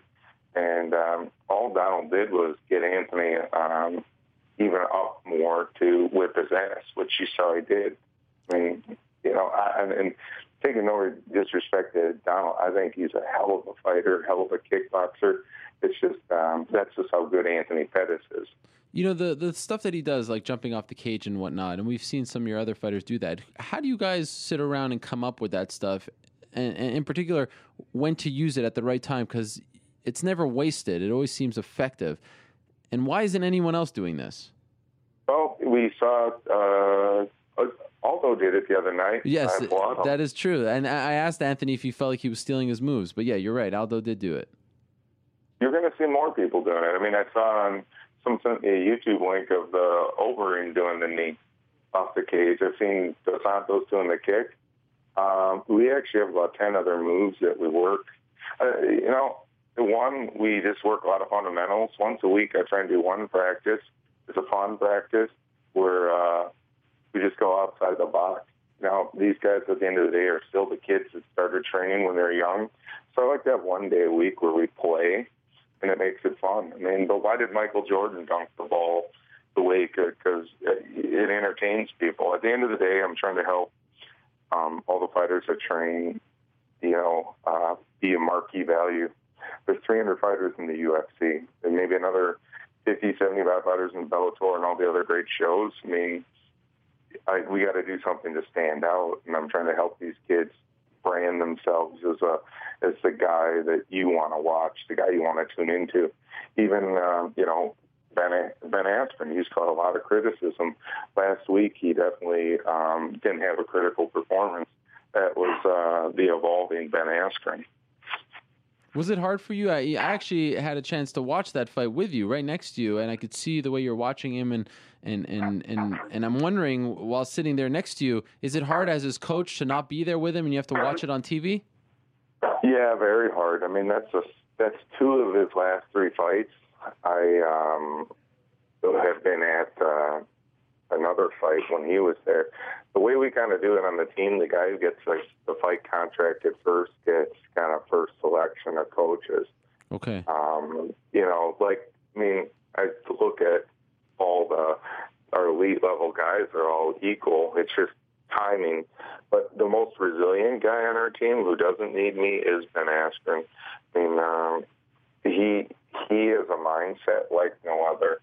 I mean, if if I could if if I could somehow brand, produce, and mold his winning attitude, um, he's something special.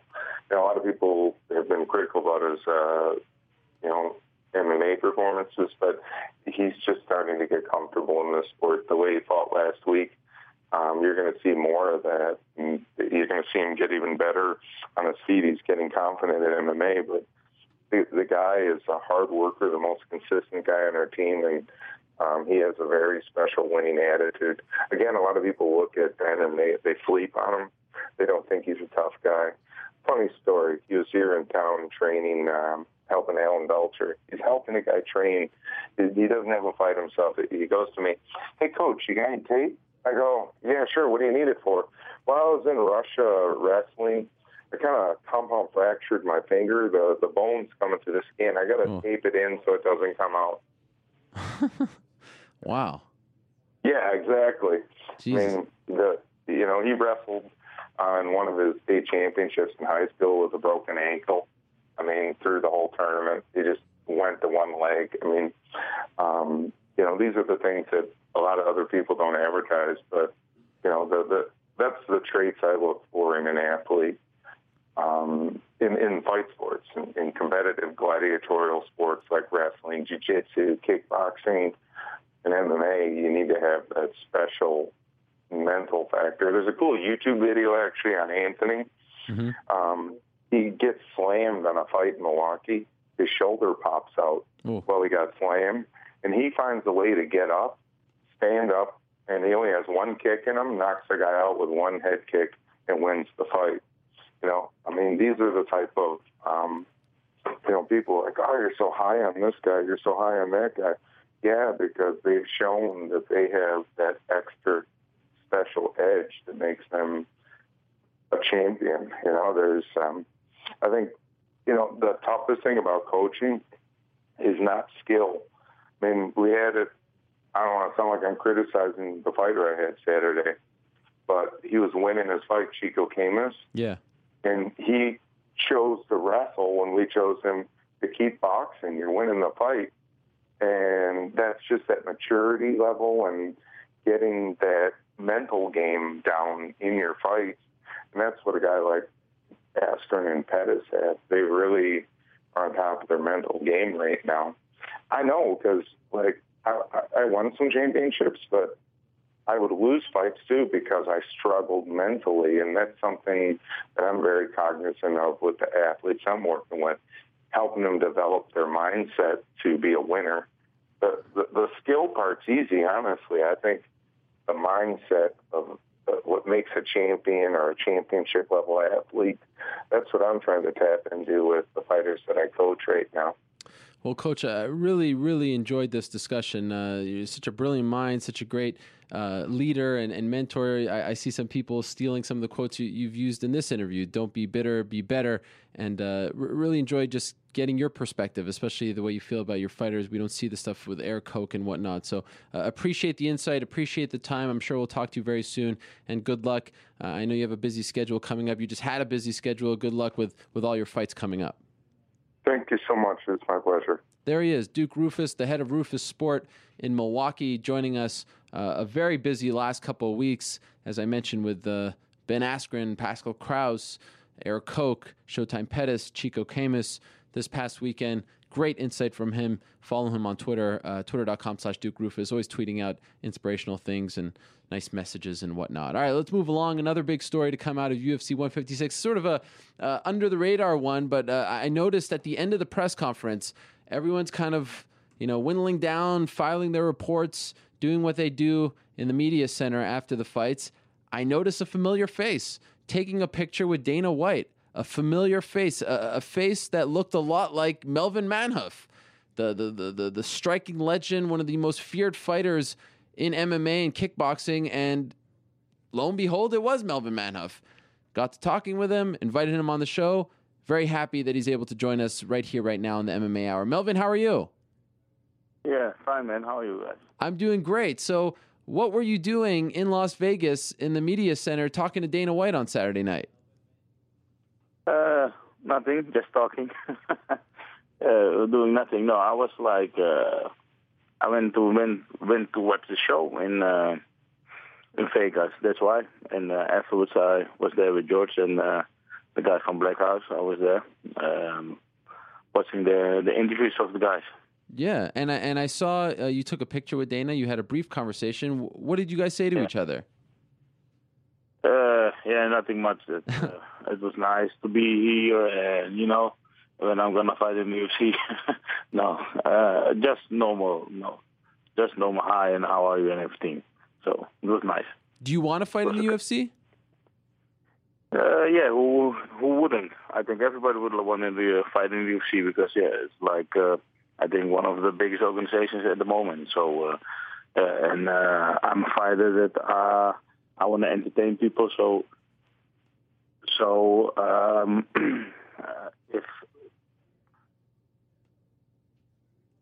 sorry, yeah, uh, I want to I want to entertain people. So for me, it's like. Uh, uh, uh, pretty nice to, to fight in the UFC. If the chance is there, I'm going to do it for 100%. And uh, I think that every fighter, mm, it's an achievement on his work, I think. You've been around this sport for a very long time. You've been around combat sports a, a very long time. How come you've never fought in the UFC? Did you ever get close? Did you ever get an offer? Uh, Why why have you never fought inside the octagon? Uh, yeah, I, I was on the contract at the K1 at the moment, you know. Yeah. Uh, so I couldn't, you know, and uh, that's that's the only reason. And also because of uh, I, I I started as a as kick uh, as a as a K1 fighter, as a kickboxing guy, you know. So um, at that time, uh, it was better to stay at the K1 because then I could uh, do my K1 fight and do MMA fights, both. So right now, are, are you a free agent? Are you not tied to any organization? No, I'm not really tied to any organization. I fight. Uh, I fight now at One FC uh, often, and I have like. Uh, uh, I'm gonna fight at KSW. Um, so I have like some fights lined up. So Who, when's your next fight? uh, it's gonna be April 5th, I think.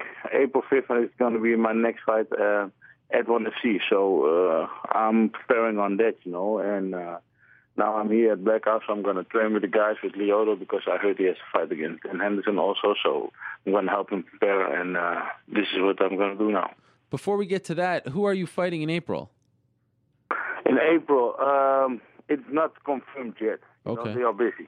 Oh, okay. Busy. So it, it, it was going to be a Japanese guy, but I don't know if it's, uh, if it's going to be him. So I don't know yet. I don't know yet. I have to call and uh, ask them, but it wasn't confirmed yet. So, but maybe in uh, in a week it's going to be confirmed. So you're at Black House in LA helping Lyoto train for Dan Henderson. Are you a member of Team Black House? I, I never knew that you were affiliated with them. Yeah, uh, like a year ago, we we me and Ed and George started to talk, and you know, uh, and um, he came to my house and we were talking, and uh, it was a nice thing, and he he he let me feel comfortable, and uh, and he said, yeah, you have to come and train with us, and we will see what's gonna happen, and he is helping me now, so this is the thing, and we have like a sort of commitment with each other, so it was nice. And of course, you're talking about Ed Soares, uh, George Guimaraes, who Yeah. are the uh, the Yeah. you know managers to the likes of Anderson Silva, the Nogueira brothers, etc. So you just got there. Have you trained with Lyoto yet? Not yet. I am. I am. Uh, now I'm gonna start because you know yesterday we were, we were in Vegas and I just arrived uh, today and I just arrived at the gym. So uh, when this uh, when I finish with you, I'm gonna start with training with Leo. We're gonna spar a little bit and do some techniques. I think. Uh, you know, so it's gonna be nice. It's gonna be awesome. Was that the first time that you attended a, a UFC show in, in the U.S.? Uh, no, no. Uh, I went there like two times early, I think, yeah, two times early when uh, Thiago Alves fought. Uh, I don't know, was it Jon Fitch or somebody else? Oh, okay. Yeah, at that time, I don't know anymore. I was just wondering how you compare. I mean, you fought all over the world, so many big stages. You know, when you when you sit there now and you see the UFC today as as the leader in MMA, do you feel like this is a big show? Like, does, does it get you excited being there? Does it remind you of you know what it was like in Japan and things like that? Yeah, it reminded me very, yeah, yeah. Because it was like, you know, the show was pretty big and uh, the, the atmosphere was also good, you know. It was very nice. Uh, and it reminded me, and uh, uh, at also at night times, you know, in Japan in the big venues, and it was nice, you know. And it's also nice to not fighting and see how everybody else is fighting. You know, it was a great show. It was really good to be there. W- What did you think of your? and uh, that- sorry, go ahead. and and and that feeling that when you are there, you know, and in the venue, and you feel all the the vibe and the the, the, the things, you know, it's like, oh, you know, at that moment that I was there, I really wanted to fight, you know. It was like really, it was really nice to be there. What did you think of your fellow uh, Dutchman Alistair Overeem getting knocked out? Did that surprise you? yeah, a little bit, not so. You know, it surprised me. Like I didn't know he, he would get knocked out, but uh, I thought uh, if he uh, should win the fight, I think he should win the fight in the first round. I think because then his stand-up is better than uh, uh, Antonio. Um, but I know Antonio also, and he's like a hard fighter, you know. And I know that Antonio is like for heavyweight, he has like uh, good cardio and he's light and he, he moves good. So I know it was it's gonna be like if it was the first round, I think Alistair would win the fight if he had uh, put some pressure. And if it's gonna every round is gonna last longer, Antonio has like more advantage, I think. So this was my prediction, but yeah, and at the end it it, it was like this. So and it was like pity for Alistair, good for Antonio. So uh, yeah, congrats to him. Do you think it was a mistake for Alistair to leave Golden Glory? No, I don't know because I I don't know if it's a mistake, you know, because I think every fighter has to do what they want to do, and I don't know the inside story about about uh, Alistair and Golden Glory, but um, if he would be at Golden Glory and he would be there, he would still lose this fight. So it doesn't matter, you know, uh, if he is uh, if it's a good choice or a bad choice, you know. Uh, I don't think so, but You know, you know, the last time we saw you in action was uh, obviously New Year's Eve in Japan, Dream 18. You've had some vicious fights, some vicious knockouts, but the the Dennis Kang knockout, the knee to the body in in 50 seconds, that has to be up there as one of your more vicious finishes, right? I mean, it, just that look when I watched that, I, I, I felt the pain. Um, am I accurate Yeah. here? Was that one of your more brutal finishes? Mm, Yeah, it was like one of them, I think. You know, but you know, I finish everybody with my hands, uh, with my knee, and now with also with the knee. So you know, uh, you know, if I fight, it's like always like this. You you. Uh, it's not the time to get a snack or something, you know. It's like you know, I I I come to fight and I want to do everything, and I think the the the, the knee to the body was like very devastating and was very hard, but I don't think it was one of the most brutal knockouts. I think. I've always wanted to. I, I, Go ahead. Sorry. yeah, I think I think the the one of my brutal knockout was against Sakuraba. You know, Hmm. uh, I, I find that that one I find very hard. You know, I kicked him, break his arms, and uh, you know it was nice. It was one of the brutal, I think. Now that was a that was a relatively short fight, like your your fight against um, Dennis Kang. But to me, when I think of Melvin Manhoef, like the, the if I want to show someone who Melvin Manhoef is, I show them the the the cyborg fight, Cage Rage. Yeah. Th- that to me is like th- that's like a legacy fight. That that paints a beautiful picture of who you are. Do you agree? Yeah, yeah, yeah. This is uh, I agree completely. When's the last time you watched that fight? Uh, I don't know, but it was maybe before the fight of uh, King. You know, this is one like fight. It get me always uh, inspired. You know, so when I was this fight, I get yeah, I get really pumped up, psyched up. You know, and you know, and every fight I want to make the same fight as the cyborg fight because I think you know when you're fighting, you are you lo- you you are entertainer, you know, and I think I, I need to entertain the fans, and and and that thing, you know, because you need to entertain the fans, and then you go fight, put all of it in it, and you know, try to knock some people out, you know, because I think at the end the fans like that the most, you know, when people come and give them a good fight, you know, because everybody's paying for their ticket and they want to see some action, so uh, I'm only I am the guy who wants to live with it, so that's why. that's why I look that fight of Cyborg. It's like for me, it's like yeah, You it's like a good uh, yeah, go ahead. No, sorry. It- yeah. It's like a good um, how you say this. Um, I don't know how to to explain it, but it's like the the the, the good five to get in and to do the same again. Yeah, absolutely. To recreate that kind of magic. Now you're Yeah, you're, yeah, tur- you're turning 37 later this year. You've given out Yeah. some big shots. You've taken some big shots. How many more years do you want to do this for?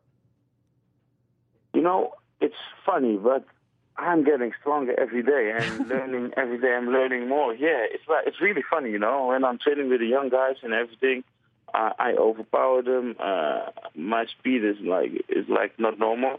Uh, my ground is getting better and better every day. So because you know, uh, I'm doing it now a little bit more, and yeah. So every time I, I I'm increasing with everything. So I don't know how long I'm gonna do it for for more, but there are like a lot of years in me. I think. So does this mean that you're going to be spending more time in the U.S. now that you're doing stuff with Black House? Yeah, a little bit, a little bit. It's uh, I'm going to prepare myself for fights here, and uh, uh, the guys going to help me, and I'm going to help the guys, you know, because you know they have like a good team and everything. So this is the this is eventually the plan what we wanted. So Will you be moving to the U.S.? uh, my wife would want it. Well, my wife would want it, but you know, yeah, maybe everything uh, everything is uh, is possible. You know, uh, uh, it it would be also uh, something to think about of in the near future, or you know, it would be nice. You know what they say here in America: happy wife, happy life. Yeah, I know, and uh, and it was also like everything, uh, every dream can can come true. So maybe my dream is gonna come true then. The American dream, and I know. Uh, American. Would you say at this Yeah. point, like you, you, you know, you fought everywhere and all that, the last dream, the last goal is to fight in the UFC? Is that is that the last thing that you can really truly try to accomplish in your career? Yeah, I think so. I think so because uh, just what I said. I have fight everywhere. Okay, well, I'm doing Strikeforce, uh, so and only thing what is missing is also the UFC. So, you know, I'm gonna do every fight what I have to do. I'm gonna put all in it, you know, and uh, if it happened, it happened, you know, and I want it to happen. So, uh, I think I'm gonna fight. Uh, like like this year, I'm gonna fight like four or five fights. So this year you have to watch me. I think And what I'm gonna do with people. you want to fight at 170 or 185?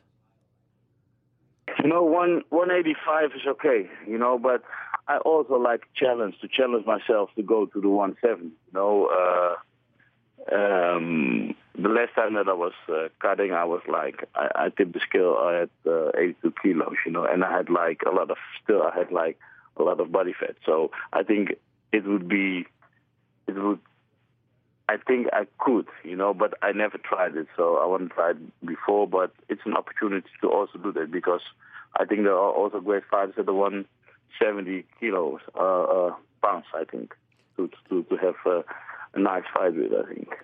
Have you thought about some guys that you would like to fight in the UFC? Like, do you allow yourself to think, oh, I'd love, you know, I, I see some people here saying you versus Thiago Alves would be fun. Is there anyone in particular that excites you over there? Uh, in the, in what weight? In uh, either way, whatever you want, 170, 185. Yeah. Yeah, I would like to fight. I I would like to fight fighters who like to stand and brawl with me. So this is the fights I want to choose for myself. You know, Uh-huh. to give like the fans a, a nice fight. And uh, this thing is one of those guys. Vanderlei is one of those guys. Oh, God. Uh, Lee is one of those guys. You know, there are like a lot of guys who like to bang. So those guys, yeah, I would really like to fight them. Why You, not? you versus Vanderlei would be bananas. Yeah, it would be great. It I would- think also. Now, are you done? Yeah, he's like he is like one of my my idols, you know. But now it's like you know before uh, he was like before he was like in the prize, and I was fighting none nowhere.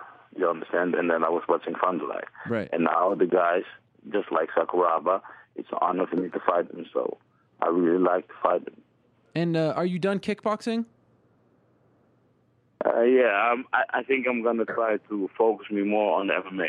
Okay. um, because um, I think when you bet on two horses, you know, it's like always uh, when I'm training, when I'm training uh, kickboxing, the other guys at MMA are training. You know, hmm training um, MMA. So it's it's, it's not good to. Mark be- I Here have from the Maximum Fighting myself one. Championship. How are you today?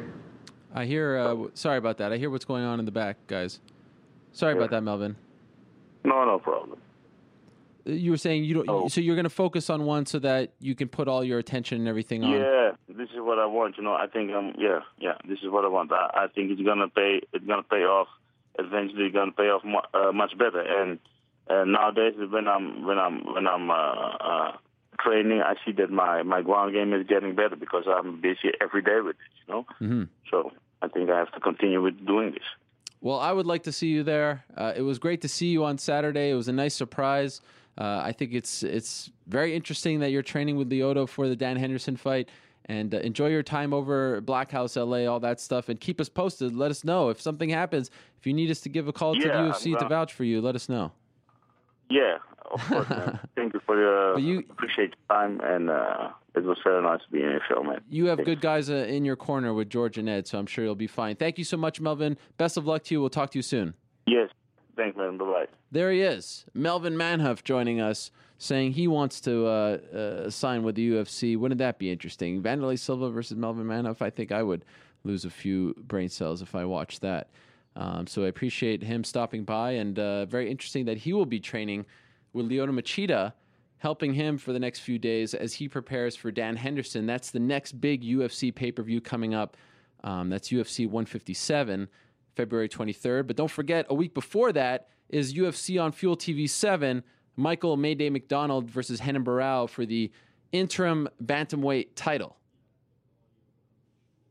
That's uh, February 16th in London, England, Wembley Arena. So don't forget about that. I know they've been promoting the uh, the 157 card. You saw the the Ronda Rousey promo. Very interesting promo with Ronda Rousey, with them saying they'll they'll break more than your heart. No, the, what were they? Yeah, these girls will break more than your heart. But if you notice, they they turned all the Mauro sound bites from the old Strikeforce uh, events, and uh, they replaced them with Jon Anik. Did you notice that? Anyway, uh, we'll talk more about UFC on uh, Fuel TV 7 next week, uh, and I'm sure uh, Rick will have his picks for that. He may even have his picks for that right now. But let us go to the Skype and uh, welcome in our last guest of the day. He is the president of the Maximum Fighting Championship. He is Mark Pavelich. Mark, how are you? I'm fantastic, Ariel. How are you today? I'm doing great. And, you know, uh, let's get right into it. A lot of people uh, in the past have asked me, why don't you talk about MFC? You know, you're a proud Canadian boy. I have a Canadian flag right here in my studio. Uh, you, you support everything Canadian. Do you have any uh, idea why I, I, I, I never talked about MFC or never had you on the show? Do you have any idea? I I think in the past that I made comments that you probably weren't, you know, I, I probably shouldn't have made because I've always looked at you as very high standard in the journalism field. And I, and at that time, there wasn't very many people that I looked at in that high regard. So I felt that at times that you favored certain things, right? But at the same time, as it doesn't take away from the fact that I always thought you were at the highest level in the game. I always had a great esteem for what you've done and what you've accomplished in, in, in not just in the sport, but in the, the field of mixed martial arts, right? So for myself, I, I would truly apologize. And do you speak Hebrew? I do. Okay, Ani Mistar. Do you know what that means? Maybe not with that accent. Explain it to the people because I'm sure a lot of them don't. I studied world religion when I was in school, and I and I studied with a great rabbi named Rabbi Plout, and he explained to me that the word "any mistar" means my deepest apologies, Okay. right, in Hebrew. Right. So for the non-Hebrew listeners, and my accent's horrible because I'm Canadian, right? Right. So I don't have the, I can't make that noise. Yes. But uh, that that that he said that's that serious form of apology to somebody when you've wronged them, and it's very rare that I do apologize to anybody because most of the time I prefer now not to make comment at all. Well, you know, I, I, appreciate that very much. And I've been calling 2013 uh, the year of peace. You know, we had Tito Ortiz on the show, Hector Lombard, all in a month and a bit. And uh, I must give a lot of credit to Scott Zur, who works with you, who I met in Las Vegas. And, and, you know, he said he wanted to sort of bridge the gap. And I must admit, and not to make this, you know, about our little thing, we'll get to MFC and your career. And, and I've always watched from afar. But I must admit, I was very hurt because I, I remember when this, this started. I was on Mauro Ranallo's show. And it started when I said that the most famous three letters in our sport right now are UFC. And I still, by the way, believe that the most famous three letters in our sport are UFC. It's MMA, but still, people know UFC. They think the sport is ultimate fighting. And you posted a nasty video on my Facebook. We were Facebook friends. Saying that I'm yes. up Dana White's ass, that I that I'm biased, and you threw some major threats my way, and you continued and you continued and you continued, and I was like, "Where's this guy coming from?" I know you're kind of a colorful character, but you were completely off base and, and disrespectful, and, that, and, and it bothered me. Well, see, what, what, the problem is when you wake up every day like me for 13 years, the longest running show in the country, right. one of the longest in the world, and you have to compete for second place all the time, it's very frustrating. So that would not be your problem. That would definitely be my problem because I wake up every morning, I go to bed very late, and I wake up extremely early as well. And for me to know that every day that I wake up, I'm not, listen, I'm not crazy. I realize that the number one brand in the world is the UFC. I mean, it's, it's, and they do things the right way. There's no question. The problem is a person like me that has to wake up every morning and fight for second place is just, it's hard for me, right? So that's just the reality of it. And like I said, you're, you're 100% correct. It is still the, the you know, three letters that are most popular out of anything. But at the same time is I figured that I would get a little bit of home court advantage from a fellow Canadian. So, and it's not your fault. It really is not. It's my fault because I, I will fight for every inch in this business to be that other brand of MMA. And I've, I've tried, I listen, the UFC is the best brand of MMA in the world. I've never bowed down to them, but at the same time, is it doesn't change the fact that I know that they're very good at what they do. They're at the highest level. But for someone like me that wakes up every morning, to just be the biggest brand of MMA in Canada is not enough for me right? There has to be more. And if there's not, I'll stop and open a hot dog stand on the corner, right? That's just kind of how it works. Well, for those, you know, and again, we, we don't talk a lot about MFC here. And it's not because I put my personal bias in. There's only so much you can talk about once a week. Um, and there's you know, all these UFCs, Bellator, Strikeforce, etc. But for those that don't know, you started MFC in 2001, right? I mean, you've been around this sport for a very, very long time. And it is a, a, credit to you and your staff that you are still around. We've seen so many organizations come and go since 2001. What's been the secret? How have you been able to outlast everyone essentially but the UFC? It's basically just relentlessness, right? I mean, it's a family business. And when you have my wife involved, my son involved, you know, we have a very close knit group of people that all have the same crazy mentality as me. It's just some of them are much more politically correct than I am in my office. But at the same time, as it's like I just want to win so bad, Ariel. It's just something I don't know. It's in my DNA from my father, who was a referee in the NHL. My uncle played for Detroit Red Wings, won four Stanley Cups.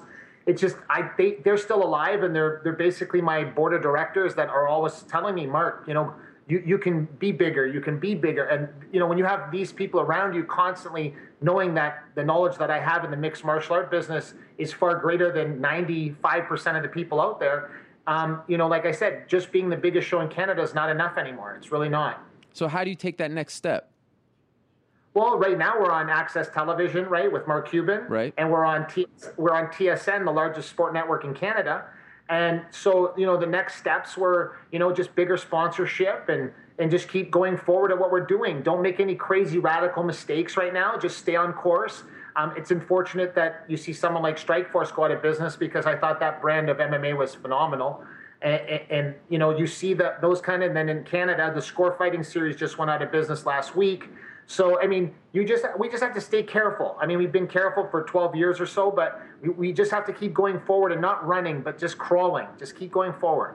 Does that make you happy though? I mean, when your competition dies, essentially, you're you know th- there's there's a little more room for you there's room for me, but I don't want to win by default, right? I mean, um, the score is a small brand of MMA, so I, I, didn't expect great things from them. But Strikeforce, for me, I thought was it scared me a little bit when they went out of business. I thought even there was a way to keep it alive, to keep, but it was strange. It's like people thought oh, I'd be jumping up and down. That's that's not true. I think it scares sponsors in the future. I think it scares other people to get involved with mixed martial arts because of that. You know, when they see a, a big brand like Strikeforce going out of business it'll scare away the bigger sponsor kind of guys, you know? And that's what I've been working on now for the last few years is like really getting bigger sponsors. You know, a few years ago, I mean, guys like Bobby Lashley have have fought for MFC. I mean, there, there were some names, and I recall maybe a couple years ago you were trying to get some names like that, you know, like the Bobby Lashley's of the world. Maybe not, uh, you know, like a GSP level talent, but a name that would attract someone. Now it seems like looking at your card, your cards, and you have one coming up in, in less than two weeks, and we'll talk about it. It seems like you're trying to sort of build, you know, stars, your your your, your homegrown guys. You know, not just go out and get a quick name to get a few extra viewers. Has your philosophy uh, about how to build MFC changed over the last couple of years? it changed in the last two or three years. I mean, before it would happen, a guy would get cut from the UFC, and I would sign him, and right. I'm like, that doesn't get, that doesn't make any logical sense because I'm rewarding someone from the largest organization in the world to come to the Maximum Fighting Championship, and I'm rewarding them for losing two fights in a row in the UFC. So I was like, that doesn't make sense anymore, right? It just I don't think you should be rewarded that way. You, you've been cut from that organization, go fight somewhere else for a few more shows, and then come and sign with the Maximum Fighting Championship, and that's what I've done. And like I said, I've built stars like Elvis Mutapcic, Mukai Maromo, just really exciting fighters. And at the same time, as you still have guys like, you know, over the years, Thales Leites has fought in the Maximum Fighting Championship, Luigi Fioravanti, I mean, Patrick Cote, Jason MacDonald, just so many guys. And then I started noticing that their records in the Maximum Fighting Championship weren't very good. I mean, they were 50 50 when they came here. And what I noticed was a lot of those guys thought it was going to be kind of a free ride when they came to the MFC, and then they realized there's lots of guys here that are very hungry, and you know they didn't do very well against those guys. So then I started realizing that these hungry lions that I got, that it's time for I build them into stars instead of recycling people. But then what happens like, you know, a couple years ago, I, I, recall Ryan Ford, right? I mean, a lot of us were looking at Ryan Ford. He was an MFC guy. Then he goes on and, and does other things. And this will happen, you know, I, I, would imagine with some of the guys you're building now. How do you stop yourself from being the guy who, you know, I was a big Montreal Expos fan. How do you stop yourself from being the Montreal Expos, building the talent and then seeing them go away? Well, you know, it's, we play Moneyball MMA, so there's no question that that's what we do. And what there's only one place that people will go now besides the MFC, and that's the UFC. I've never lost. I've lost one fighter in 13 years, or for how long Bellator's been in business. Because the difference is this: people in the Maximum Fighting Championship will fight four or five times a year and be on AXS TV and TSN they'll only sign a one year deal, not a two or three year deal like in Bellator. So guys are going, wait a second, I'm going to come to the Harvard of MMA, I'm going to go to the Maximum Fighting Championship, and then my next step will be the UFC. And my trick has been now to stop them from going to the UFC for that extra two or three fights that they defend their title one or two or three or four times, and then eventually, like a Ryan Jimmo, he, he there's just he kind of expires from the maximum fighting championship and there's only one other place to go and that's the UFC. People people aren't leaving the maximum fighting championship going to Bellator. If guys get cut, like like guys like Ryan Ford that got cut, right. then then eventually they're going to go to those other brands of MMA because that's all the that's all they can go to. But the next step, most people come here. They come here for one reason, one reason only. They know they're going to get great sponsorship. They're going to get a ton of publicity. They're going to be on live television, and then the only other step they go to is the UFC. But are you okay with that? Are you okay with the Jimmo, you know, no. going on? No, I'm not okay. But it's it's the makeup of, like you said earlier, like the Montreal Expos, right? It's like they develop this great talent, and you're watching the Expos play, and you go, "This guy is playing shortstop. He's so awesome, right?" But no one's really paying attention to him. All of a sudden, he just signs with the New York Yankees, and all of a sudden, he's a superstar, you know, playing right. on the All Stars. It's just, and and and that's a trick that I'm I'm slowly trying to figure out and how to evolve it. But the only way to do it is with bigger sponsors, right? Then I can afford to pay people more money, you know, um, things like that. So you're in uh, Edmonton right now, right? Yeah, I, I, reside in Edmonton, but I'm originally from the Windsor area, and I used to live in Montreal because my wife, my beautiful wife of 26 years, is from Montreal. Oh well, that's great. So, how healthy is MMA in not only Western Canada but all of Canada? How how healthy are things right now? I don't think it's like it's a kind of a just people are disillusioned by thinking it's healthy. I mean, I think we're the only brand of MMA in the country that makes money and is self-sufficient, right? And and people think I'm happy about that. And once again, I'm not happy about that. I would I would want people, I would want other brands of MMA to be successful and, and to run things properly because I don't think the sport's going to grow at that mentality. You know, I just think that we need guys that are going to run it properly, not not try to put on shows in 20,000 seat venues and get, you know, a thousand people to show up be realistic on where your brand is. And I tell everybody, you know, you got to find some way to get it on live television or stream it live. I don't care what you do, but you got to get it live for people, even if you're the smallest show in the world. Just figure a way to do that and, and really start to improve your product as time goes on. Use a ring. Why do you like the ring over the cage? I know you used the cage uh, recently, but I think you had to because you were in Ontario, right? But why why do you use the ring? I mean, I have always loved the ring. I think viewership and especially when dealing with corporate sponsors. I've always dealt with corporate sponsors, and, and you know, contrary to everybody's belief, we always think that everybody knows everything about MMA, and that's not true. And when dealing with corporate sponsors, it was funny over time when I started preaching them about the ring, they just liked the idea that it sounded more like sport to them instead of being in a cage. And when I watched my show at Caesars Windsor, at Caesars, uh, when I did my show there, we had to have a cage made, and I, I had it made, and it looked really fancy and everything like that. And then then you got to the show, and I was watching the show, and I looked over at one of my Scott Zer, and I said, I just can't stand watching it like this, you know. And he said, Me neither. And I and it's interesting because I said, Look at six thousand people in Caesars right now. Where are they all watching? And they're staring up at the, the four video screens watching it, right? Mm. And my 80 year old father, who's in the Hockey Hall of Fame, came with me one time when I used to train Jason MacDonald in UFC. And he said, Mark, why am I watching this sport on a video screen when I'm live in the venue? Right? Right. And I and I said, I said, Dad, don't don't ask me, but everybody thinks that's normal. You come to the Maximum Fighting Championship and everybody's watching the ring and then watching the replay on the video screens, just like when you watch an NFL football game, just like when you go to watch, you know, NBA basketball. You're watching the court and then you're watching the replay on the on the screen. And mixed martial arts the complete opposite. Everybody's watching the show on video screens while they're in a live venue. How does someone, and if anyone is a hockey fan, they obviously know about the Pavliches. How does someone who has that kind of history get into MMA promotion?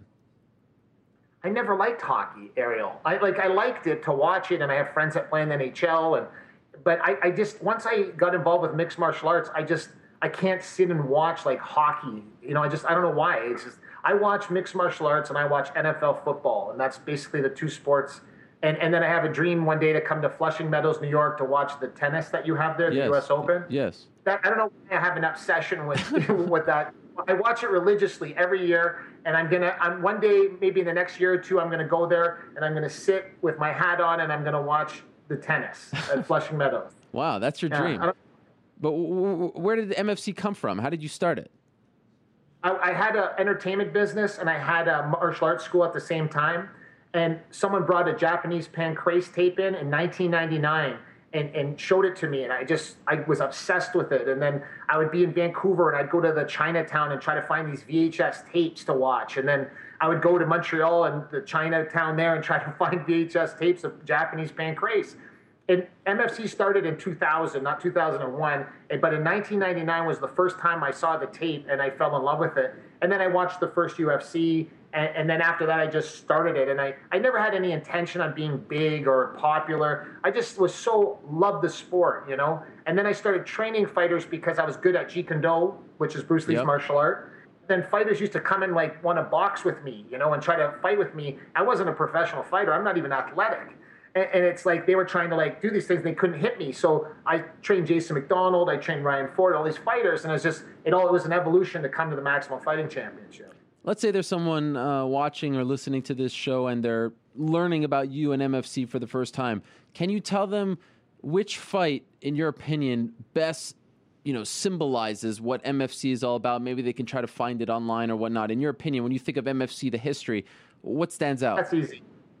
That's like uh, Mukai Maromo and Adam Lynn. You know, the second fight. That's all over the place. I mean, it was like watching a video game. Pat, early days, Patrick Cote against Jason MacDonald. I mean, those are fights that are were just like I was like jumping up like a little kid in the audience. I, have always had that problem. I just I, I I'm very non-emotional to anything else in the world, but when I watch MMA, my own brand of MMA, I jump up and down. It doesn't matter who wins or loses. I tell all the fighters that I have no favoritism towards anybody. I just I just love watching great fights and I jump up and down like a little kid still, even to this day after 12, 13 years. You've got a show coming up February 15th. Uh, Mukai Maromo is on the card. I know you're very high on Mike Hackert. why should people tune into this card on uh, on the 15th on AXS or TSN two?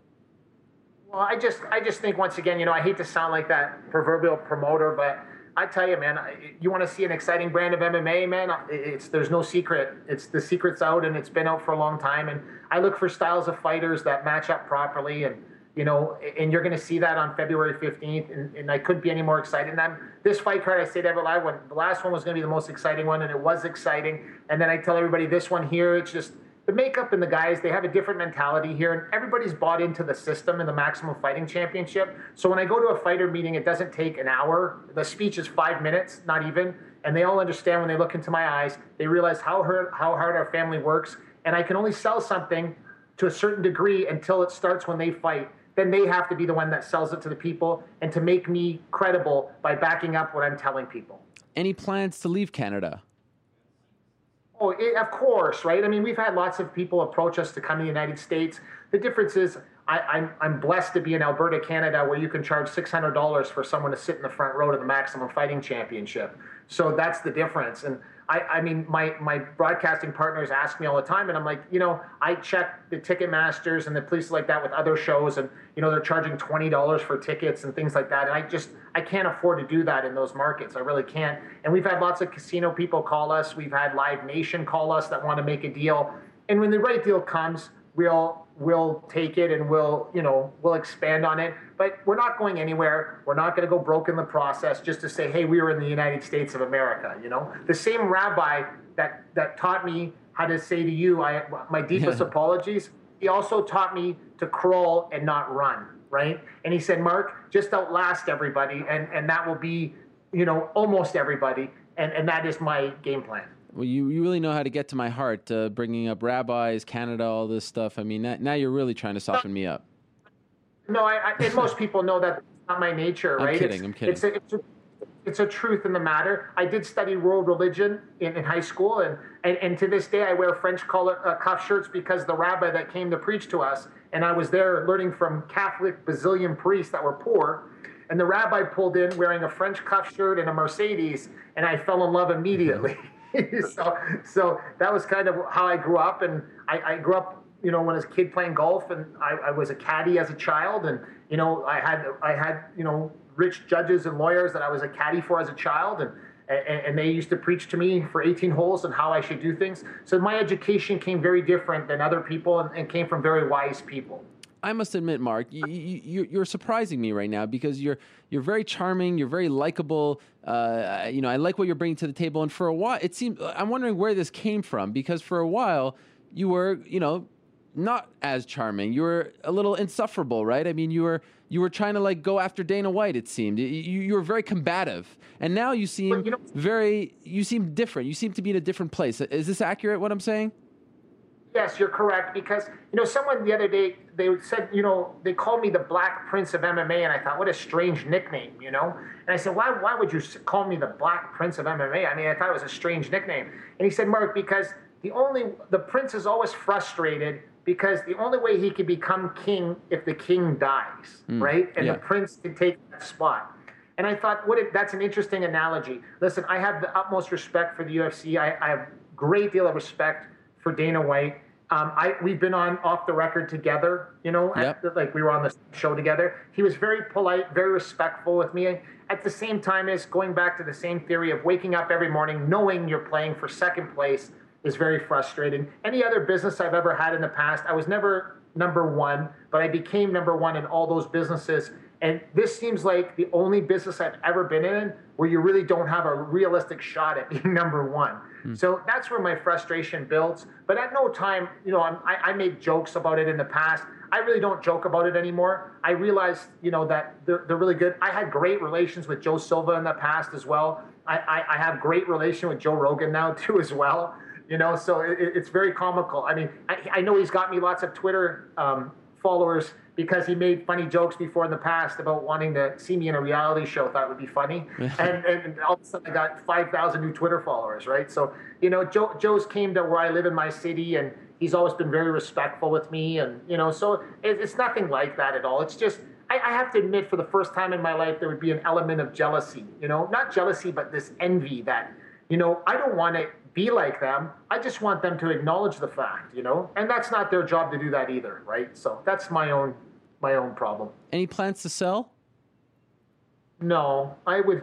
No, I never sell nothing, right? It's say I've had other businesses and people go, "Why don't you sell it?" I'm like, "Nah, they'll wreck it." You know, they'll wreck it. Right. And it's the same thing with MFC. It's like, you know, people call to be investors and things like that. I'm not interested in that. I'm I'm interested in bigger corporate sponsors and I, I you know, I bugged Mark Cuban about that in the past about putting me in the big room with bigger guys and I think I can sell MMA better than most people and and I can present it in a way where it's more like a professional sport and not like an MMA organization and, and, that's one thing that that I think that we lack in sometimes. I think we think of ourselves as that's why you don't see the Nikes involved yet with organizations. You don't you don't see Reebok. You don't see you know those kind of brands. And I, I think that there will come a time when they will get involved, but would they have to feel more comfortable with the people running those organizations.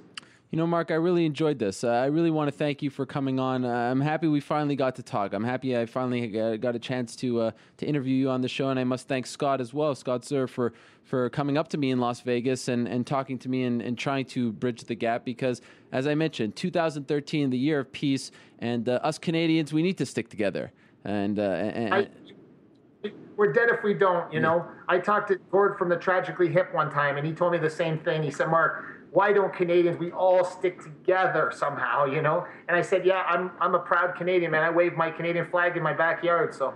Well, that's great. I, I wish you the best of luck on February 15th. We'll be watching and uh, looking forward to having you on the show for, for many years to come. Really appreciate the time. Thanks for having me on. I really appreciate it. There he is. Shalom. The, shalom. There he is, the president of the Maximum Fighting Championship, Mark Pavelich, joining us from uh, Edmonton, Alberta, Canada. And I must admit, you look back, and again, I know that some people, oh, making it too much.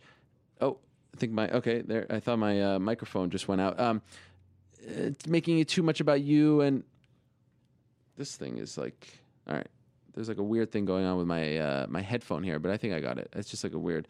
Um, yes, that one was going to be about me because the man would actually spam my Twitter account, and I had to defriend him, unfriend him. This is the president of an MMA promotion saying that I'm up Dana White's ass, that I'm biased, all this craziness. I remember him doing that one video, which I tried to find, to be honest, to play because it was so ridiculous. Um, and then you look at this guy here, completely different person. Yeah, he's quirky, he's colorful, all that stuff. He's Canadian, but a, a very different person. And uh, and I enjoyed that very much. And I want to thank Scott over at the uh, Maximum Fighting Championship for for sending for setting this up. This thing keeps popping in and out, and I don't know. You can still hear me even if it's popped, though, right? Okay. So it's just weird for me because I can't hear myself, and then it sounds like my ears are blocked, like they are right now. Um, all right. So thank you very much to Mark. Check him out February 15th, AXS TV, MFC 36. And if you're in the uh, Edmonton area, it's at the Shaw Conference Center. February 15th, the day before UFC on Fuel TV 7. Now, one more thing about regional MMA, if you will. Um, some big news just came through the wire right as we were about to uh, start the show, and we'll get to the phone calls in a second. It's not so much regional, it's actually a very big deal in our sport.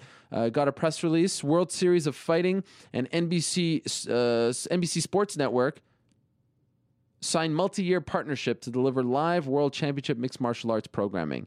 Um, they signed a three year deal. And from what I understand, this isn't a time buy like the first event back in November. The next event, WSOF 2, will be held at the Revel Resorts and Casino in uh, Atlantic City. You may recall UFC on FX4 was held there Saturday, March 23rd, 10 p.m. Eastern. Um, the agreement calls for a minimum of six live events annually on the national television platform that reaches over 80 million homes. Additionally, later this year, NBCSports.com will live stream World Series of Fighting events via TV everywhere. Well, that's big news. WSOF, you, you may have heard, they've signed some guys like Paulo Filho. They've signed some guys like uh, Dan Lauzon. They have guys like Andrei Arlovski and Rumble Johnson and Tyrone Spong three year deal with NBC Sports Network. Hopefully, it's a good one financially for them. And uh, they did pretty. You got around two hundred thousand viewers. Their first event with zero promotion. I mean, zero promotion. That was a time by Todd Harris, Bas Rutten were on the mic. Uh, it, it, was a nice little show, and I look forward to seeing what they what they uh, do in the future. And I wish them congrats on the new deal. Very good. Okay, so uh, let us move along now. Before we get to the Rick's Picks challenge, let us go to the phone calls and welcome in all the way from Australia. And I think it is like 6 a.m. or something there. Uh, we've got Lawrence in Australia. Lawrence, are you there? Uh, yes, can you hear me? Yes. Where are you calling from? Um, Darwin, Australia now, it's 5 a.m. in the morning. Geez, Louise, what are you doing up? Well, I'm a big fan of the show, and I rarely get to. Um, well, I, this is the first time I've ever watched it live, so I thought I'd um, make the effort and um, call up and see how you're going. Well, I which part of Australia are you calling from? Uh, Darwin. Oh, okay. It's um, one of the smallest smaller cities. It's sort of um, right in the middle of the country, right at the top. Now you're not Uh, actually calling from Boston, and you're just an Australian living in Boston, right? No, no, Darwin, Australia. No, no, Darwin. I'm, I'm making a joke. Uh, it was a joke, just because you have the accent, people would. Uh, but no, I, I love Australia. I was blown away by it when I was there for UFC 127. Blown away by the people. Actually, you reminded me a lot of uh, Canadians, like uh, like like my home country. So I appreciate the call. What's on your mind? Um, well, first off, you know, um, I'm a little disappointed that you didn't make it out for um, either the UFC on FXs. I'm sorry. Uh, that's right. But um, I was just calling up about um, uh, Frankie uh, Edgar versus Aldo, Mhm. and um, just wondering how you scored the fight. Well, I scored it 48 to 47 for Aldo. Um, again, I thought it was close. I could understand why two of the judges gave it 49 to 46 for uh, Aldo. I think 48 47 is is is more accurate. It was close. I don't think it was controversial. Um, I think you know Edgar had his moments, but I, I don't think you can walk away from that and say that Edgar was robbed or deserves an immediate rematch. How did you score it? Um, I scored it, um, what was it, 47, 47, 46. 47 So, um, 46. Yeah, I gave Aldo the. F- um, I scored the first three to Aldo and the last two to Frankie. Yeah, but but So, sorry, 40, 48, 47. Yeah, 48 47. Right, right, right. Uh, yeah, that, that, that seems to be the third round, seems to be the, the questionable round, right? And kind of funny, the third round uh, between Dodson and Demetrious Johnson last week was the questionable run, one. And uh, uh, Anthony Pettis, I think it was Anthony who said it on this show, maybe it was Duke Roufus.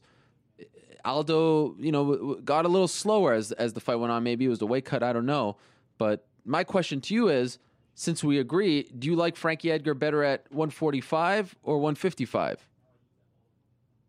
Um, I'd have to say, you know, I'd probably prefer him better at 145, but, you know, I think he's going to be, he's, he's unlucky. I don't think he's, he's always going to be in that top tier. He's, um, could probably beat most of the other guys in the division, but whenever he comes up against the Benson Hendersons and Jose Aldo's where he has his trouble in these close decisions. So I feel sorry for him, you know, after coming so close so many times and having so many title, title shots in a row, but yeah, so I think I prefer him at 145, but I think he's still a, you know, top three in both, you know? Yeah, I agree. I mean, it's amazing for a guy to lose three in a row and still it feels like his stock, like you'd put him top three, top two in lightweight and featherweight now. Oh, definitely, yeah. Now, um, also, I was going to um, ask you about um, the heavyweight division. Like uh, when you were was talking on previous shows about how you really want Velasquez and Cormier, and I sort of wasn't really in, I was sort of interested in that fight, but wasn't really thinking much of it because of you know they're the same, they're training partners and everything, and Alistair Overeem was in the background. What do you what do you see now happening at, at heavyweight now that Overeem obviously has been beaten? You know, it's very it's very tough. I mean, as I said on Fuel, that was an expensive loss for the UFC, and it it really was the same kind of situation as the Michael Bisping loss to to Vitor Belfort because it's weird. And, and someone brought this up to me on Saturday. It feels like we keep getting these fights where a guy is like one win away from getting a title shot, and we almost overlook the fight, and then they lose. I mean, it's happened in the middleweight division. It happened now in the heavyweight division. It's it's now. I mean, there's no clear cut guy. Do you do the trilogy fight with Junior Dos Santos? You're still there, right, Lawrence? Yep, yep, Okay. still here. Um, yeah. You do do you do the trilogy fight with Junior Dos Santos? I would like to see JDS fight one more time at least to build himself back up, create some buzz for that, then throwing him right back in there. I think JDS versus Overeem. Um, I mean, ha- that's the fight that everyone wanted to see when JDS was still the champion. It was supposed to happen at 146 before Overeem didn't get licensed. Or JDS versus uh, Josh Barnett, I think would make a, a, hell of a lot of sense as well. Um, so uh, I found the culprit. Just one second. Okay, sorry about that. Uh, so you, you still hear me, right? Yep, yep. Okay. So uh, I think JDS versus Barnett would would make sense as well. Then you look at the rest of the contenders. Well, I think if Fabricio Werdum wasn't fighting Big Nog in Brazil in June, Werdum versus Cain Velasquez makes a lot of sense. Uh, it's a fun fight stylistically, but he's booked. Um, who else is there? Roy Nelson's booked. I mean, who else is there? There's only one guy that's there that I think truly makes sense. DC, he's fighting Frank Mir. They keep saying, they keep getting mad at me for bringing it up, but stylistically, you can't tell me that's not the most interesting fight out there for Cain. They say it's not going to happen. Other than that, I'm lost. No one comes to mind. How about you? Yeah, we'll have to say the, the same thing. You know, I, there's not really anyone there, so it's either Cain sits out for a while and waits, or Dana White, you know, makes it worth their while to, to fight each other, I guess, you know? Well, it seems like it's either Cain waits or they do the JDS fight because uh, here's like a, a random top 10, right? Cain, okay, uh, JDS, who we talked about, Fabricio, who's fighting Big Nog in June, Cormier's fighting, um, Cormier's fighting uh, Frank Mir in April, Bigfoot just won, and he was annihilated by Cain back in May of last year. Frank Mir is fighting DC, and I think if Frank wins, I don't think a lot of people want to see him fight for the belt again. Overeem just lost. Big Nog is fighting Werdum, as we said. Nelson is fighting Kongo April 27th. And then there's the, the sort of um, uh, X Factor heavyweight fight out there Stefan Struve versus Mark Hunt. But does a win over Struve or does a win over Hunt equal a title shot? I'm not sure. So they're in a tough spot. Yeah, no, I completely agree. But I, I definitely have to say that I prefer I'd um, rather JDS and Overeem fight each other. I think yeah. that's a great fight. I'd love to to watch that. So, but if you do that one, I suppose it takes out a couple of the guys. So, yeah, like you said, either Velasquez waits or they get one of these other wild cards in to, to fight him.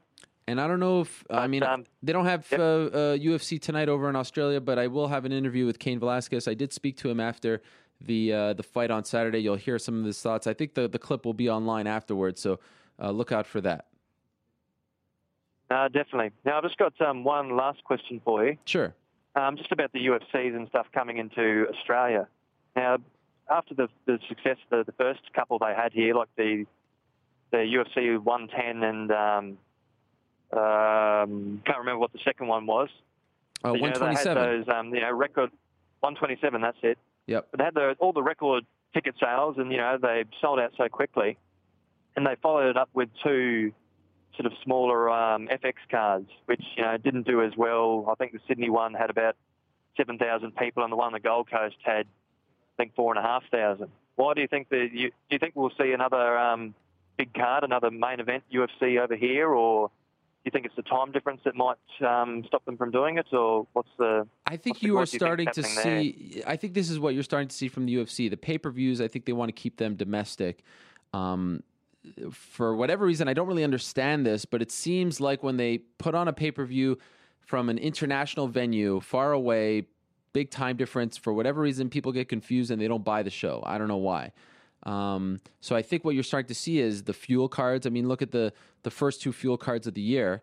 Actually, the first three: London, Japan, Sweden. The first FX card of the year, Brazil. I think what you're going to start to see is pay per views in North America, U.S., Canada, FX fuel cards overseas. Uh, it's a little little disappointing, I guess, because you know, especially after watching, I went and watched the first first two um, UFCs live, and just the, the names and stuff you saw, and just watching the cards after that, they were still still good cards. I still enjoyed them, but you know, you just should have. Did you go to all know, of them? Just, were you at all? Big, the, the, did you go to all uh, four? No, not. I didn't go to one. I didn't go to one ten. I went to one twenty seven and the the um, Alves versus Kampmann and also um, Sotiropoulos Pearson. Sure. So I didn't go to the first one. Alves, uh, excuse but me. It just seemed as though the. yep. Go ahead. Go ahead. Go ahead. And I was just saying that um, UFC 110, the atmosphere and the you know the the crowd was just um, because he had a sold out stadium and stuff. It was just way more electric, and I um, enjoyed myself a lot more than the the other two cards, which were sort of a little bit quieter and not quite as rowdy, and you know didn't have quite as big a names. You know. Yeah, no, I know what you mean. I I was at 127. I've been to over 50 UFCs now and uh, covering them, and 127 is up there, top five. I mean, maybe even top three as far as the most electric crowds that I've ever experienced, and and, and it took place on a Sunday morning at like 11 a.m. It was crazy. I, I love that crowd. I love the experience. I mean, being in Australia, one of the highlights of my life, um, getting to go there. So I do agree. I hope they come back often. I hope they bring you guys big fights. They are expanding so rapidly and all over the place that it's hard to to give everyone what they want. But you know, look at this Fuel TV card coming up in. Uh, in less than two weeks in London, that is an amazing card. That is an amazing card coming up in London, and uh, and I think if you get cards like that, it's hard to complain. Uh, yeah, definitely. You know, I'm just happy that it, um, at least it's coming coming to the country. I guess. Sure. So, yeah. Well, I appreciate the call, my Um, man, especially so early in the morning. Are you going to go back to bed, or are you just going to start your day now? I'm fascinated by this. Well, actually, well, I'm um, I, I don't have internet. I've just moved house, so I don't have internet in my house. So I actually had to come into work.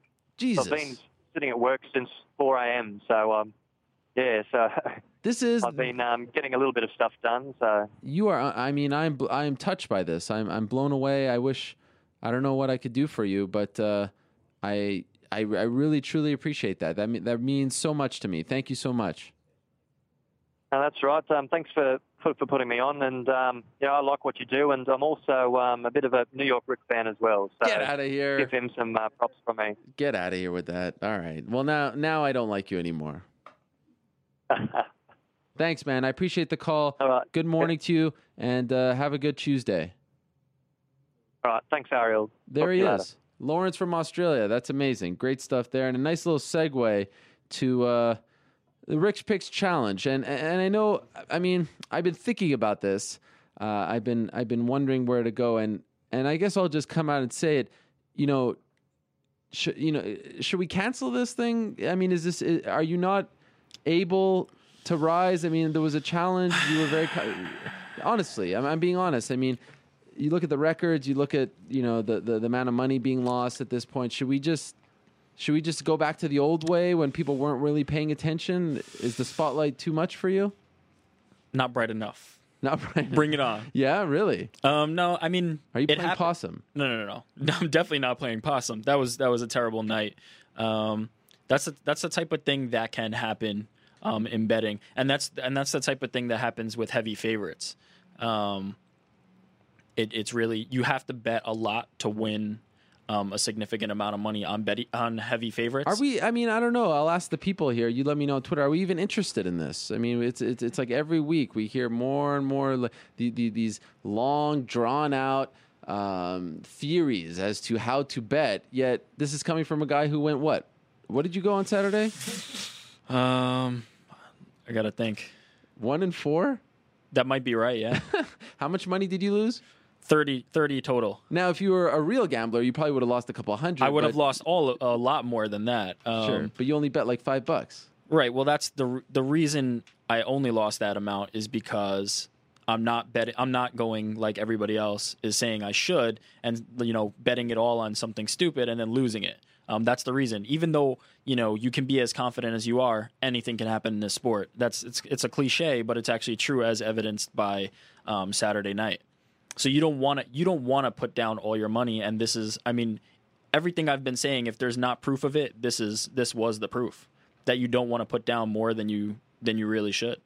The reality is that he's being too conservative. It would be more exciting if he'd go all out. All out. That's from Eliza. I mean, I've been saying it for a while. So so do you not agree that let's say I hadn't been as conservative on Saturday night, what what would have ended up happening probably? Well, I mean, uh, we got to start with making the right picks. That This granted, touche. We, we have given you Touche. the forum, the platform to show what you got. I gave you the opportunity. You know how many people would like to be on the MMA beat? And sure, it's not over.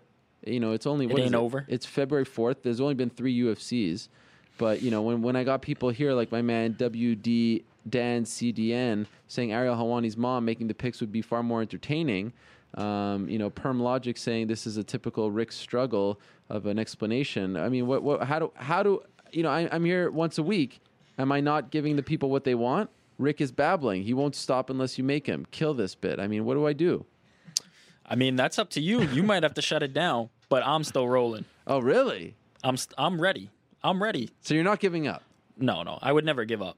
I mean, until until there's zero in the account, I'm not giving up. I mean, the difference is I'm gonna have to I'm gonna have to make it exciting for the people. I'm gonna have to start laying a bigger number down. I'm gonna have to pick. I think what's gonna happen for this next one is I'm gonna have to pick one one fight, and I'm gonna have to put it all on it. Wow. And Wait, dig are we myself out of the hole. or are we talking 157? Uh, I was thinking 157, but if I see something for fuel, then it might be fuel. Because I, I gotta the see the initial plan was you build up the bankroll slowly. You make Right. you make smart bets and you build up the bankroll slowly. But I just ran into I ran into insurmountable odds right now, and I gotta I gotta dig myself out. What, what are we at? Uh, sixty three dollars and eight cents. So is there a chance we could be, you know, broke come 157, 158? There's a chance we could be broke by the next fight if I wow. but that that's the that's the chance I was trying to avoid initially. But um, Saturday night definitely did not help. Was Saturday night almost like your Clay Guida, Anthony Pettis, and in a way, it might be a good thing for you? No, zero percent chance that it was a good thing. Why? um, you you it was it was one of those nights where a lot of people uh, lost their shirt, um, but there were some people who you know bet on some underdogs and made a lot of money. I'm sure. Um, this was this was just one that you can't. I couldn't have seen it coming, um, but that's not an excuse. That it's still a loss. You know what I mean? Mm. It's it's one of those that happens every once in a while, um, and there's nothing else to say about it. Someone saying it's fun seeing New York Rick keep losing fake money. keep Rick. Uh, you got to give New York Rick a break. This sport is full of craziness. Give New York Rick a chance. Make it 250, not 400. Well, here that's the other thing. I saw people, you know, saying that the number should be lower. At this point, it doesn't really matter because I'm going nowhere but down right now. Um, so even if it was a more realistic goal, I, you know, that's that's not. I got to get back on the winning track. That's the first thing. Sprawl 135 comparing you to Frankie Edgar with your, your never say die attitude. So it's almost like this adversity is making you, much like Frankie Edgar, a little more uh, a little more likable to the people. I like it. I love being compared to But uh, then we have the uh, the mole mole brow saying your excuses are worse than Tito and Rampage put together. So, I mean, it seems like the people are split. I don't I don't remember making an excuse, but uh, that that might be you know his his view on it. Uh, I feel a Rocky story happening. Lay off my man, New York Rick. Wow. There we go. The people they've spoken. I mean, so so explain to us just so for the record, how did you go one and four on Saturday? Um, I I started off well. I picked uh, Cisco Rivera right to to beat um, who was it? Uh, Figueroa. Right. And then I had a parlay that ended real early because I had Volkmann in there. There was a parlay I had Volkmann, Overeem, and Evans, and not a single one of those guys won. So it's not like you know I lost. I at first I was pissed because I thought Volkmann was a lock, and I just blew this parlay. Uh, Bobby Green blew this parlay for me. By the way, Bobby Green, that was incredible. That was incredible. Um, and then it turns out none of those guys won anyway. Um, so that was there was 15 on that. I lost that. I had 10 down on Fitch. Uh, that one, I I have no you know there's nothing to say about that one. I was completely wrong. Um, Maia came out offensively, took BJ Penn's strategy against uh, Fitch and dominated him. And there were people who were picking that. So that one, um, all I can say is I was completely wrong on that one. That's not one of those where I was like, oh, I couldn't have seen this coming. That one was I I picked the wrong dog in that fight, and um, Maia completely dominated Fitch. Then I also put down five on Overeem and Bigfoot ending in the first round. And then all of a sudden, Overeem comes out and is clinching with him against the cage. I mean, it was just, it was just the weird, it was the craziest night of fights I've ever seen. Um, and I think the last five I had down was another prop bet. Oh, it was Volkmann by decision, which c- got completely blown out anyway. Right. Um, thus the one and four. Yep. So at this point, do you almost have to? I I have to I have to put it down.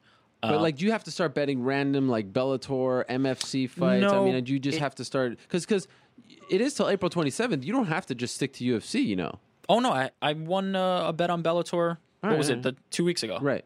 Um, it comes down to I have to I have to finally do what the people have wanted me to do, which is put it all down and just nut up.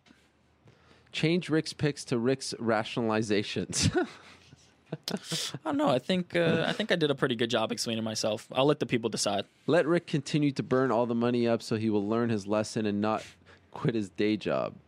um, I don't even know what his day job is. Uh, tell New York Rick to put all his money on Rousey winning via armbar. Can you even do that? I guess You can do that, but uh, that's obvious, right? No one's gonna. the line on that is not going to pay anything.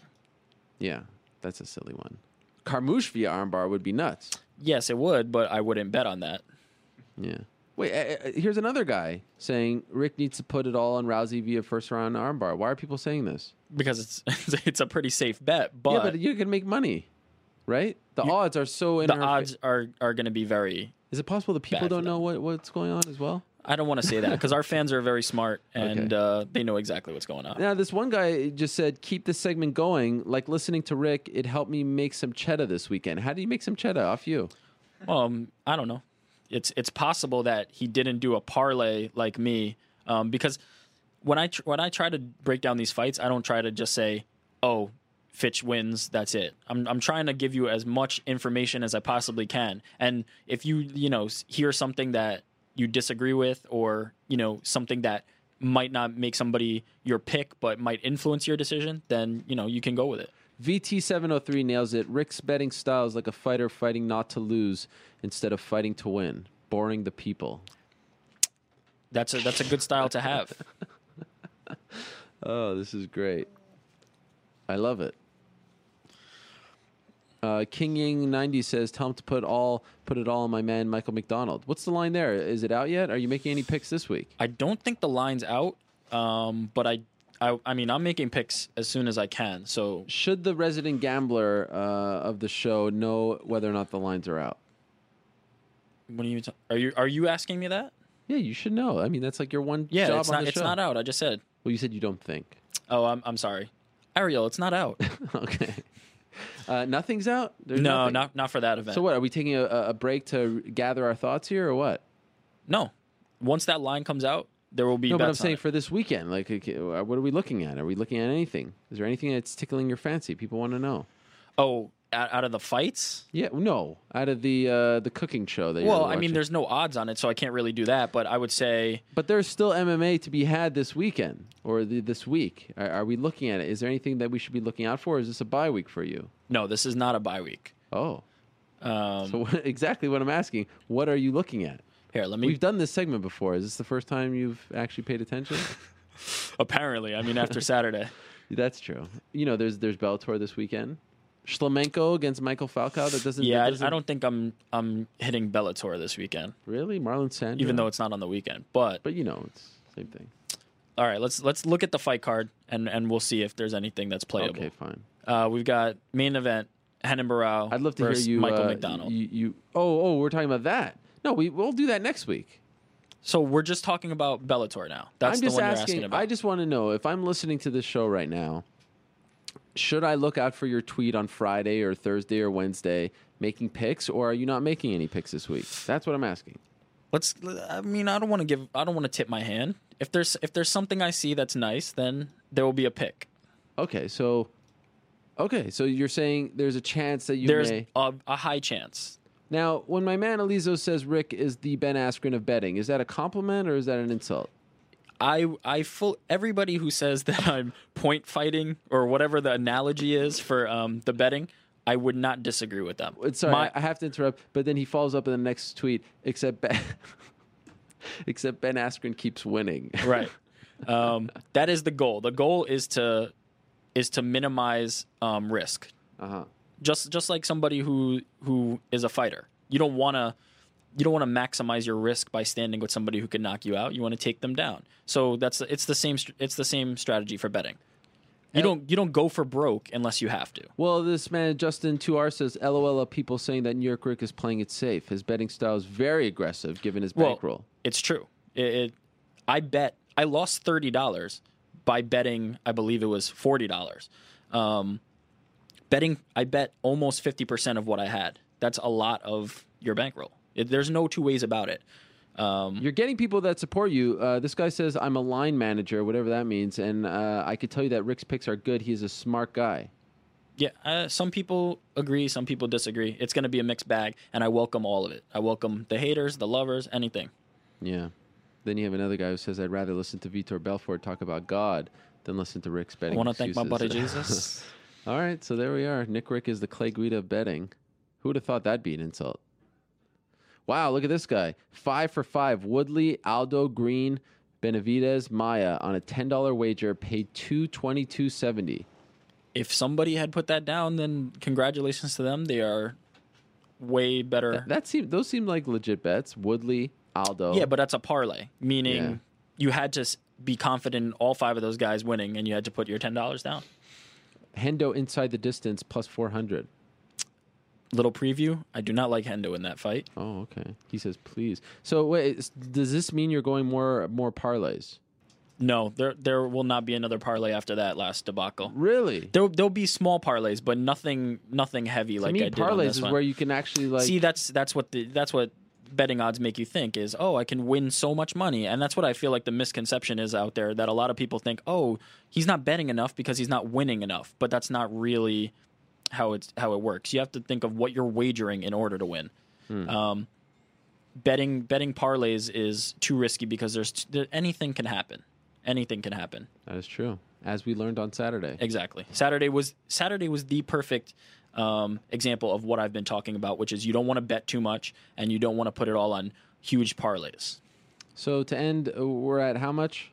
Sixty three oh eight, I believe it was. So we are uh, three hundred and forty dollars away from our uh, goal. We're quite far. Yeah, but you know what? There's still a lot of events. Seven UFCs left, and a whole bunch of Bellators and whatever else he wants to bet on. He could do it. You find a line out there, bet it.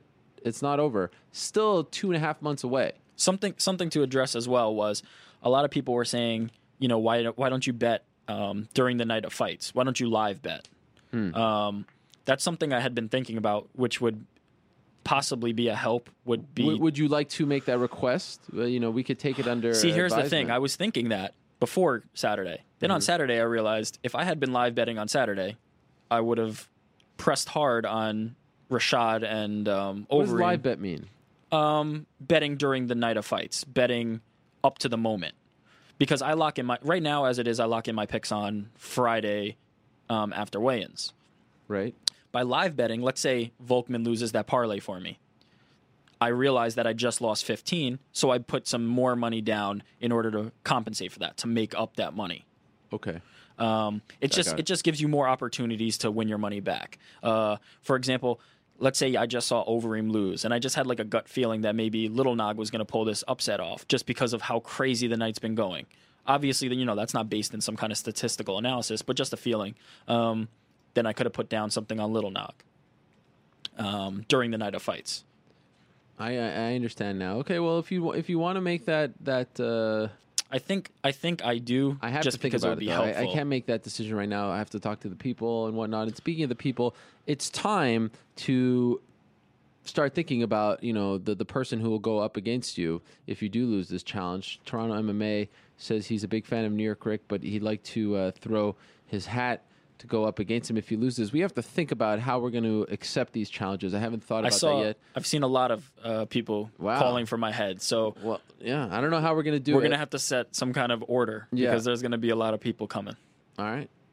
But that, I mean, it won't matter in the end because I'm not gonna lose. So Wow. See, for a second there, I thought I, I sensed some uh, lack of confidence. see, I don't talk about the R word. I don't. I don't uh, mention that. No, the other one. That means you're giving up, um, or you're quitting. Oh, retire. Yeah, I don't. I don't Okay. mention that one. All right. All right. Well, uh, we like his resolve. We like his determination. We'll have to wait and see. But it was not a good night for New, New York Rick on uh, Saturday. And I thought, I mean, I gave him the option. I thought he, he wanted to quit. I thought he wanted to retire. I, I thought he wanted to tap out, to steal a phrase from our sport. But he is fighting. He continues to fight. And uh, a reminder that the challenge ends April 28th. So he still has he still has a lot of time. Still has a lot of time. All right, let's move along now and uh, answer some questions and then get the heck out of here. Oh, before I answer some questions, I just want to mention my good friends at Fight Metric, they give me a lot of good stats. And by the way, I, I, I wanted to have someone at Fight Metric to talk about the UFC rankings, which I hope someone asked me a question about because I'd like to briefly touch on them. Fight Metric is behind them. Unfortunately, due to a uh, scheduling conflict, not able to happen this week, maybe next week. But uh, a couple interesting stats I've, as I've been giving out over the last couple of weeks here on the show, courtesy of Fight Metric. Damian Maia versus Jon Fitch featured zero takedown attempts from Fitch. It's the first fight to go the distance in Fitch's UFC career that didn't include at least one takedown attempt from Fitch. Maia scored seven takedowns of his own against Fitch, matching the most Fitch had ever given up in a UFC fight. He tied GSP's seven takedowns against Fitch um, that were earned in a five round fight. That's amazing. You want to say something? Nope. Oh, okay. Uh, I just wanted to give you one more. There was one about uh, Frankie Edgar that he that he scored two takedowns against Aldo, which was a record. Um, that was very interesting. But where's the one that I wanted to give? Uh, he gave me a lot. I'm not going to read through all of them. I'll give you Bobby Green since he looks so amazing. Bobby Green's rear naked choke victory over Jacob Volkmann at 425 in the third round was the third latest stoppage in a three round fight in UFC light, uh, lightweight history. The second latest was Cole Miller sub of George Gurgel at UFC uh, 86. The latest was BJ Penn's finish of Sean Sherk at the five minute mark of round three of UFC 84. How the hell do they know that kind of thing? That's just crazy. Anyway, Bobby Green was amazing. Dana White was loving him. He was doing the Triple H spit. He was flying into the cage. He was talking to Joe Rogan in the middle of the fight.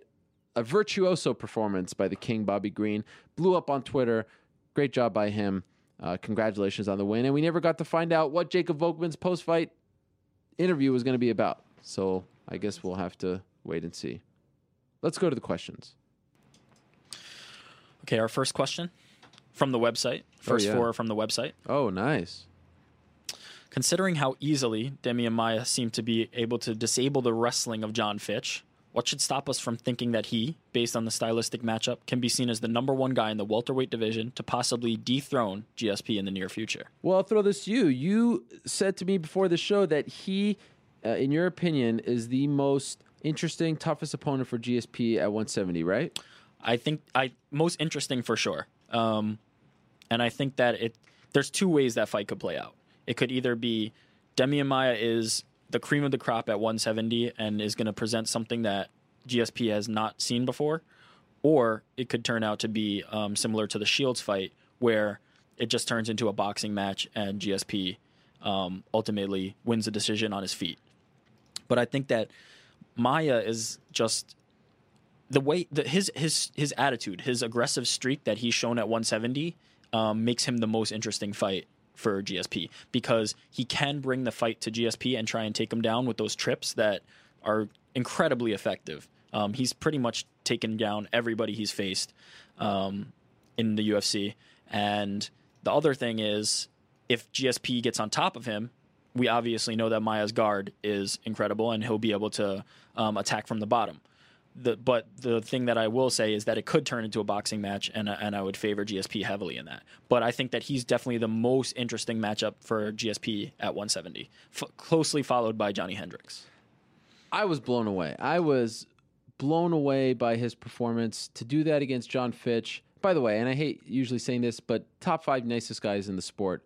I mean, Damian Maia is. I mean, you you don't you don't even know how nice this guy is. He's just such a nice, sweet guy always a pleasure to see him um, and watch him fight. And he has looked great at 170. Um, three and zero since going down to 170 since you know July when he had that freak fight against Kim, beat Story, now Fitch. I would like to see him fight the winner of Condit versus MacDonald, and I think if he wins that fight, he's a number one contender. If Hendricks beats Ellenberger, he should fight for the belt. And then I think Maia is right there. He's you know, he kept bringing up in an interview and even off camera Tarek Saffiedine. That seemed to interest him, but I think he's he's past Saffiedine. Um, and that's no disrespect to Saffiedine. I just think, you know, Saffiedine maybe needs to win one or two um, after a great performance over Nate Marquardt t- to fight a guy like Damian Maia. So I, I think he's past Saffiedine, but I, I was blown away by him. To do that against Jon Fitch, to out Fitch, Jon Fitch, he has looked great at 170. So I don't know if we could say he's the the guy just yet to dethrone GSP, but he is a new interesting player at 170. And again, I, I really don't think that Damian Maia gets the respect that he deserves. I mean, look what he did to Chael Sonnen. You know, he went the distance with Anderson. I know it was a freak fight. He's beating some tough guys. Now beating guys at 170. He's very good. He's a very good guy. Very good fighter.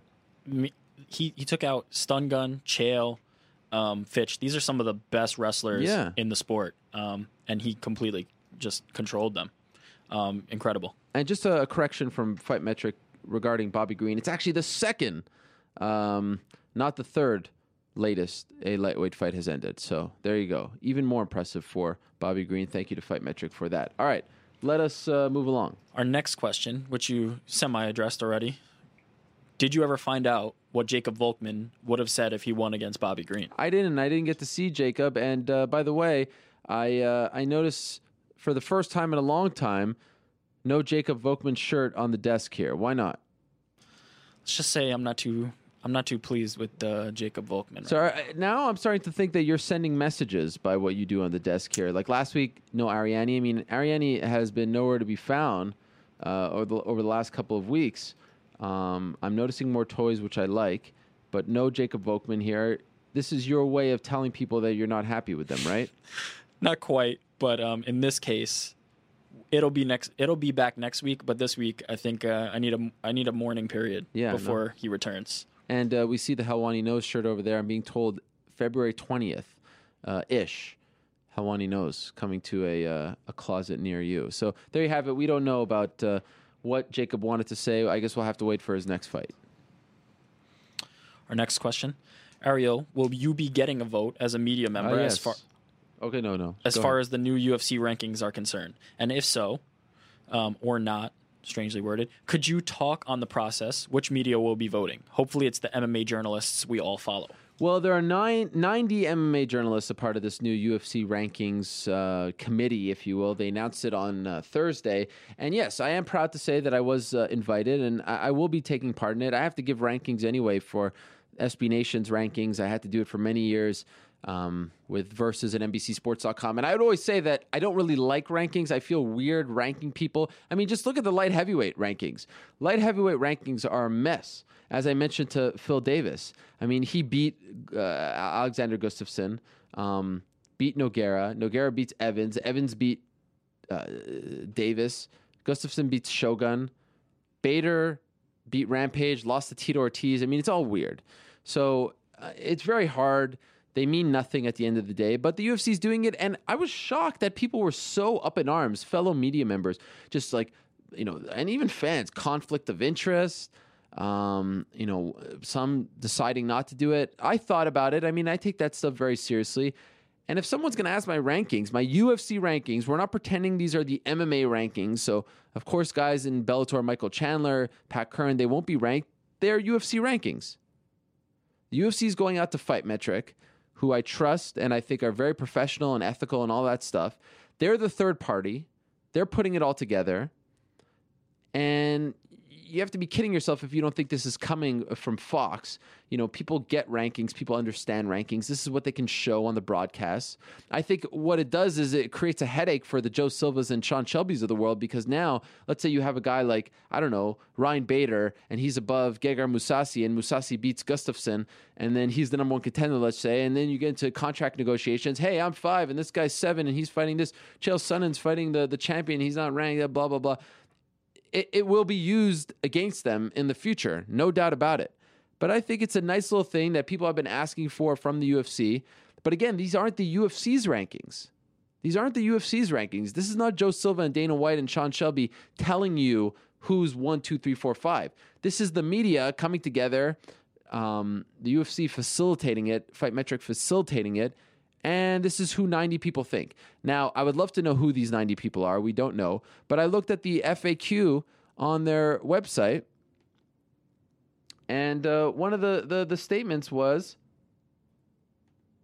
or one of the, the questions, I don't know why it disappeared here, but I wrote it down somewhere because I, want, I wanted to make sure that I, that I answered this because a lot of people were asking me about it. Essentially, it said that uh, will the public be able to see my individual rankings? Yes, the fan community will be able to view rankings belonging to each individual panelist. So that makes me think that you will eventually get to see who's on the committee committee and who's ranking who. Um, the first poll, if you will, was open after 156 and it closed at 3 a.m. this morning. I was traveling Super Bowl. I actually missed it, to be honest with you. Um, and it will be open again after the next event, Fuel 7. I kind of like, the, give us a little more time, I think, but whatever. Um, and uh, I think they will be made available to the public at some point. I see some rankings up here, but I don't know if those are public just yet. Um, I, I, have no problem with it. I, no one's paying us to do this. Um, the UFC said Dana said, you know, he may not even look at it. They'll still do whatever they want. It's just a way for people to go online and see, okay, this is what the media says. No different, in my opinion, than the BCS. Way less influential than the BCS. You know, these guys aren't going to fight each other based on what we rank. So I think people, in my opinion, are whoever is, you know, hating on it. I think they're they're making it making it out to be way too big of a deal. But if they don't want to do it, they don't want to do it. I'm happy to do it. I have to do it anyway. So I just have to send it to someone else. This is our last one. Word on the street is that the Helwani, oh, I'm sorry, the Whoa. ran loose on the basketball court over the weekend and was taking it to some fools. Let's hear your picks for most valuable player other than yourself and least valuable player of the game. listen, I you know I'm not the kind of guy who's going to pat himself on the back or start talking about his own skills. Sure, you know, and I don't know if you guys know this, but New York Rick is on my um, intramural, I guess you can call it, basketball team here in New York. Sure, I hit a four point play last week and. Uh, you know, maybe single-handedly brought us back, and you know, my back was hurting after because I carried the team and whatnot and hit a five or six threes. But uh, it's not my nature to talk about things like that. You know, we did have a basketball game in, in Vegas with MMA Media, um, and it was fun. We lost. The East lost. We lost two games to one. I was the captain, I guess, of the East team. Um, the West team, which was you know a bunch of Vegas media guys like uh, Adam Hill, uh, Brett Okamoto, uh, Lazy the Savage, uh, Matt Radmanovich of the UFC. Who else was on uh, the West team? Um, drawing some blanks here. Uh, Case Keefer. Uh, so anyway, there there there was some uh, Vegas or West Coast media, and they were talking some serious smack after the game. Oh, Eric Fontanez talking some smack after the game, like they had just done something spectacular. If I knew that we were going to talk so much smack, I would have taken the game a lot more serious, as uh, would have my team. My team featured Dave Deibert um, from Canada. Uh, who else did we have? Uh, Randy Harris, Jeff Wagenheim, uh, Chuck Mindenhall. Um, so you know we had a nice little team. Um, you know we, we we faltered down the stretch. Um, I think Dave played fantastic from Saskatchewan. He was great in the post, and I think that I guarantee if we play next time, we would win. You know, we were just having fun out there. Sounds, I don't know. We might have to reevaluate this. It sounds like you're making excuses. Ariel. No, no, I'm not making excuses. I'm just saying that uh, you know it was just a nice little run on a Friday morning, a nice sweat, and uh, we were just having fun. Now, I can't confirm nor deny your your your report of me breaking ankles. I'm just going to say that we lost. That's it. Tough. We could have maybe used you, but you're not an MMA media member, so I don't even know if. Yeah. Um, You could have been. Well, you could be if you win the challenge. that's true. Yeah. Um, all right. Now we're moving on to our Twitter questions. Okay. This is for the Jon Jones round five figurine. That's not going to work. Okay, here we go. What is this? Your Rick's picks. They can't see that. Relax. Oh, okay. I, I, I mean, now it's just pouring salt in your own wounds.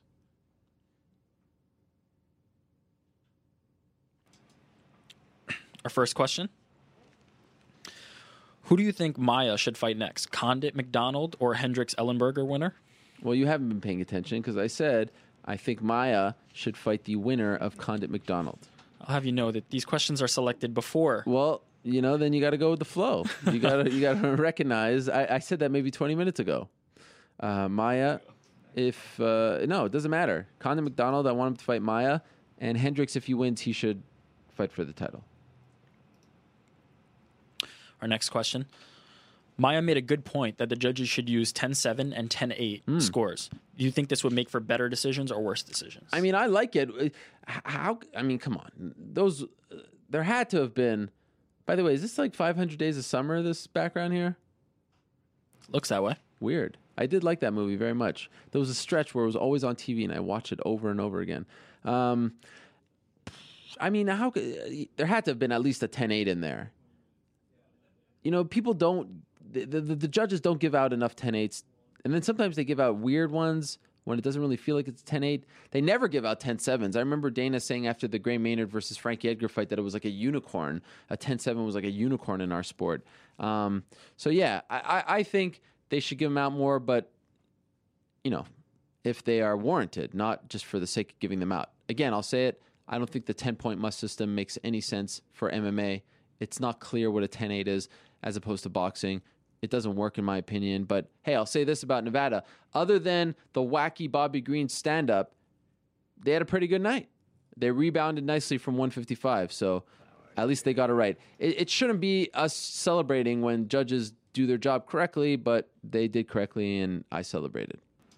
I think I think that 10-8 and 10-7 should be used um, more, obviously for sure. But I think that the problem is just the judges don't know how to do much of anything right. They don't know how to do anything. You're right. I mean, uh, Kim, uh, come on, standing up, Bobby Green. Um, if it was up to me, put Herb and Big John and just rotate them every fight. Our next question: After Bigfoot's upset, where does he go from here? Is he destined to be a gatekeeper, or who's next? JDS, Josh Barnett. Well, I don't think JDS is next coming off a win like that. Again, I'd like to see the the JDS um, Overeem fight. Josh Barnett's interesting. Yeah, I said on Fuel Barnett versus JDS, but now I think it makes more sense JDS Overeem. So Bigfoot, Josh Barnett, I like that. I actually like that a lot. Looking at the heavyweight, you know, the the, the list of contenders again. Werdum busy, Cormier busy, um, Frank Mir busy, Big Nog busy, Roy Nelson busy, Struve busy. Mark Hunt busy. I mean, he could wait for those guys, of course. You know, Hunt, Struve, that's coming up. You know, it, it okay. Final answer: If Barnett signs, I'll take it. If not, winner of Struve Hunt. Interesting. Yeah. And you know, Roy Nelson versus Bigfoot would be my number one choice, but he's busy fighting Kongo. It's an okay fight, but Roy Nelson, Bigfoot gets me more excited. Our next question: Would the ending of Silva Overeem have gone horribly wrong if somebody else was refereeing? Well, was I- refereeing? I, I think Joe Rogan said it himself. Imagine Kim Winslow was in there, and I wouldn't put it past Nevada. Imagine Kim Kim Winslow was in there as over uh, as Bigfoot is on a, a unconscious uh, Overeem on top of him, yelling at him. I mean, that was an unbelievable sight to have a guy like that, you know, yelling at him, and then that tweet after. I must admit was quite clever as he said, "Who's the king of Miami?" Overeem's the alligator, and he's the the master. Um, yeah, I mean, didn't didn't Kim Winslow ref Barry Del Rosario? Pretty sure she did. Maybe. Pretty sure she did, and we were wondering why she refing Barry Del Rosario. I- I'm pretty sure. I'm almost 100 percent sure she did. Someone let me know if I'm right, but I'm pretty sure. Um, yeah. I mean, it, this has nothing to do with sexist. I mean, if it was a small guy, shouldn't be in there, but it was it was it was the right call to have Herb Dean in there because that was pretty intense. So it could have gone wrong for sure. Is Bigfoot's KO of Overeem the best example of karma for overlooking your opponent slash eating horse meat in UFC history? Um, you know, I was talking to someone about horse meat this weekend. I believe it is legal to eat it, to cook it, and all that stuff in uh, in Canada. So I can't. I don't want to be hypocritical with my Canadian flag here over over my left shoulder. Um, but yeah, it did seem. Look, a lot of people were mad at me uh, that I interjected myself excuse me, in the Overeem interview, you know, he wasn't very friendly, and his people around me were confirming this. Uh, all week long, he was just a little. I don't know if it was cocky. I don't know if it was focused. I don't know if it was, you know, um, just in the zone or whatever. But it was a different Overeem this week. Um, and people going into the cage, they said he looked cocky. He had his hand up. I mean, I think that's Overeem. I think it was not the smartest move to have your hands down. um, against someone like Bigfoot and the game plan Rick talked about. I mean, that's his game plan, whatever. But yeah, it, it did seem like he was not quite himself.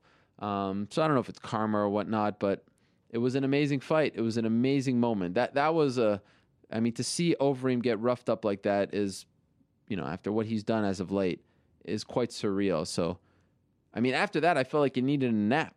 I felt like I, I wanted to curl up in a ball and just like eat chips. Unfortunately, we had two more fights to go, and I had to do a lot more work. But uh, it, it was exhausting watching that.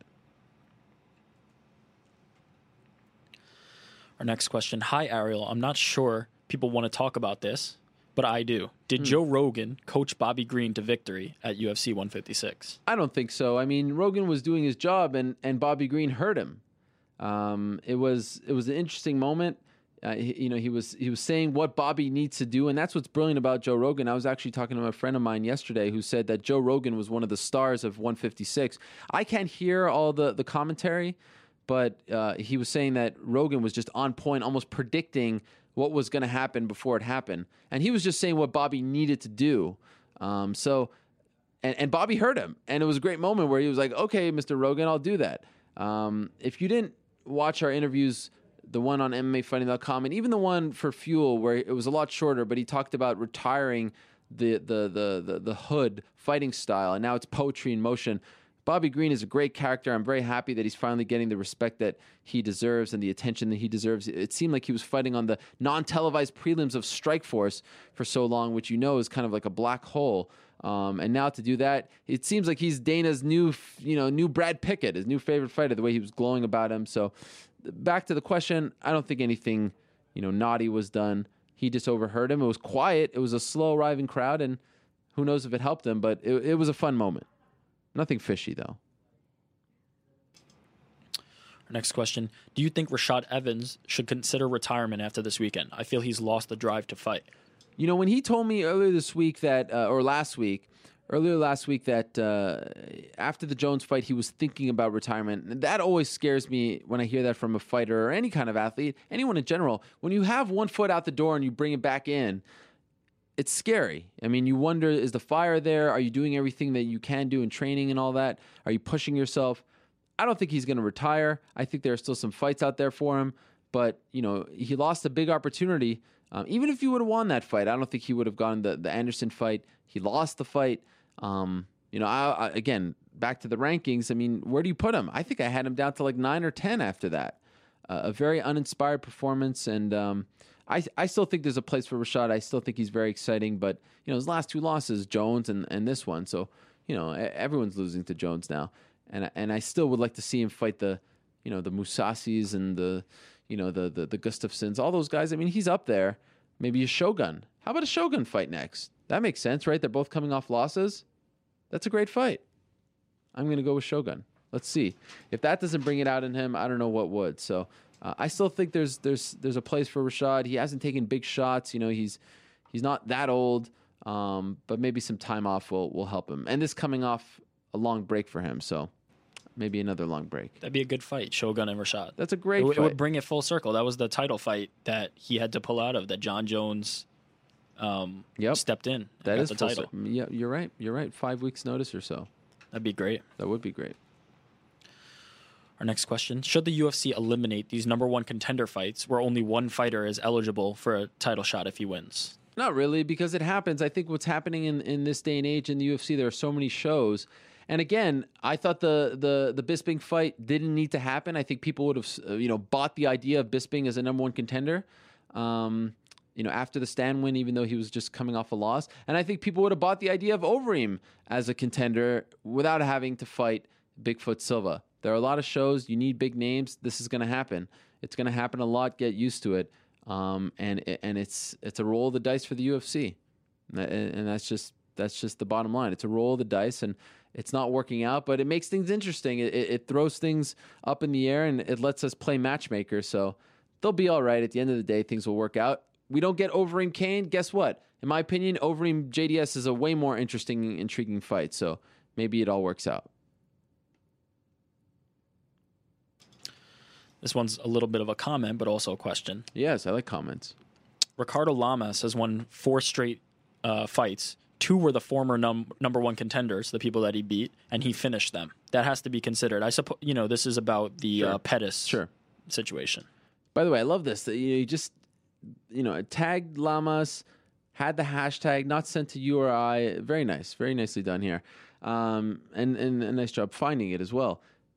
Ricardo Lamas tweeted on Saturday night, you know, what am I, a mirage? And I can sympathize with him. I feel bad for guys. eh, This is happening a lot. Someone in another division is coming down and, and getting the shot before you.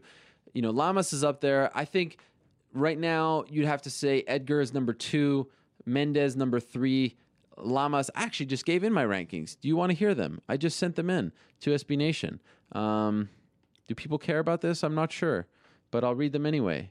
Uh, here they are. Uh, I had Aldo one, Edgar two, Mendez three, Ricardo Lamas four, Korean Zombie five, Poirier six, Pat Curran seven, Erik Koch eight, Cub Swanson nine, Dennis Siver ten. Guida Hioki off the list. Um, so yeah, I think Korean Zombie, if it's not Pettis, will get the title shot, despite the fact that I have Lamas above him, and maybe we'll see Lamas versus the winner of Mendez Gamburyan coming up. Maybe we'll see Lamas Siver. There's also the Poirier Swanson fight coming up. Very interesting time in the featherweight division. But yes, if I'm Lamas, I'd be pissed. Next question: Why is the Struve Hunt winner not involved in the discussion for T- Cain's next opponent? I see a lot of people are, are upset at me for for not mentioning Struve earlier. I did mention that. I, I said, well, I, at least for Bigfoot, I just I'm not sure. You know, Struve is coming off Stipe win, and prior to that, you know, he beat uh, Lavar Johnson. Prior to that, he beat um, Dave Herman. And he's on a nice run. You know, he he still has the loss to Travis Browne, which you know is out there. Browne lost to Bigfoot. I mean, that that's the weird thing about these rankings these days. Hunt, you know, I love watching Mark Hunt, but is that a good styles matchup for him? Hunt versus Cain? I don't know. Um, I think the winner of that fight could be one or two away, and that's a great fight. I love that card in Japan, Fuel TV eight. I'd like to see the winner of this fight fight Bigfoot if they don't sign sign Josh Barnett. That's that's pretty much where I stand on that. This is an interesting one. I, I didn't verify this, so maybe you can help me out. Wow, weird. The last 14 title fights at 170 and lighter have been decisions. Wow. Is this why the heavier divisions are more popular? And he has a hashtag that says "fighting too safe." Hmm. Okay, well, we don't know. We're just throwing out stats here, but we're not verifying them. That's how we do it on the show. Um, uh, wait, wait, wait. Aldo Mendez, 145. This off the top of my head was a knockout. Have there been 14 title fights below 170 since last January? I'm not sure about that. Def- I mean, there's no way, right? Right. So this is wrong. Next. This is a wrong, is a wrong stat. It'd be funny if it was right. But isn't that amazing that I was able to go into the memory bank that quickly and, and pull that out? well, I mean, you could also just get your hookup at uh, Fight Metric over there. You could just Yeah. Get it hey, sent if, My, if my buddy at Fight Metric is listening, let me know what's the gap there. Is it really 14 fights or less? Surely there have been a lot in a row, but I don't know if it's 14. This is our last question. All right. Recently, Dana White said that all fight camps are a business. Do you agree with this? It's a very interesting comment, and I asked him uh, about the the Blackzilian thing because Bigfoot brought it up in the press conference, saying that the Blackzilians are just a business; they're not a family like ATT. And I asked Dana in the post fight scrum, "Do you agree with this?" And he said, "Don't kid yourself. All camps are business. You know, it's a business in Albuquerque with Greg Jackson and Mike Winkeljohn. It's a business at TriStar, et cetera, et cetera." Are they a business? Yes. I mean, technically they are a business because, you know, they're making money and they support their families and they make a living this way. But it could still be a family as well. I mean, you can't tell me that Duke Roufus, who was on this show right here, right, you know, just an hour ago, telling me about, you know, crying after Erik Koch was knocked out and having to go back and the conflict of emotions and whatnot. So it's a business, yes, but the UFC is a business and Dana cares about it. Um, I think what he's trying to say is don't get so caught up in this teammate versus teammate and family stuff. At the end of the day, these guys want to win. They want to be champions. They want to have legacies. They they they they, they want to make the most that they can. This is prize fighting. And maybe that, you know, plays into Cain versus DC, although they keep saying no. Although Dana keeps saying that no one has told him no, so it's it's a little confusing. But um, I think we will start to see an evolution in MMA fight camps, and you know maybe it'll be more like boxing, where it's just one guy and he surrounds himself with the people he needs for that camp, as opposed to just being sort of a cog in the wheel and just being surrounded by you know a bunch of other guys fighting for an upcoming fight, and maybe you get injured, et cetera, et cetera. So fight camps like media, like the sport in general, it's all evolving. Um, but yeah, it is a business. They make money. You know, Greg Jackson has his own sponsor. Firas Zahabi has his own sponsor, personal sponsor. These guys are making money. They're doing it to survive. I'm not, um, you know, begrudging them for that, but it is what it is, as Dana White likes to say. Let's call it like we see it. So there you have it. Those are the questions. Who wins the prize? By your reaction, you liked the uh, Maia 10-8 or 10-7. You Oh, liked yeah. that one. Yeah. You liked um, Josh Barnett versus Bigfoot. Whoever suggested that, you liked that one. Mm-hmm. Um, and I, I, I'm in agreement. I thought that those two were pretty good. Um, so, do you have a preference out of those two? Can I see them again quickly? You cannot. Okay. Um,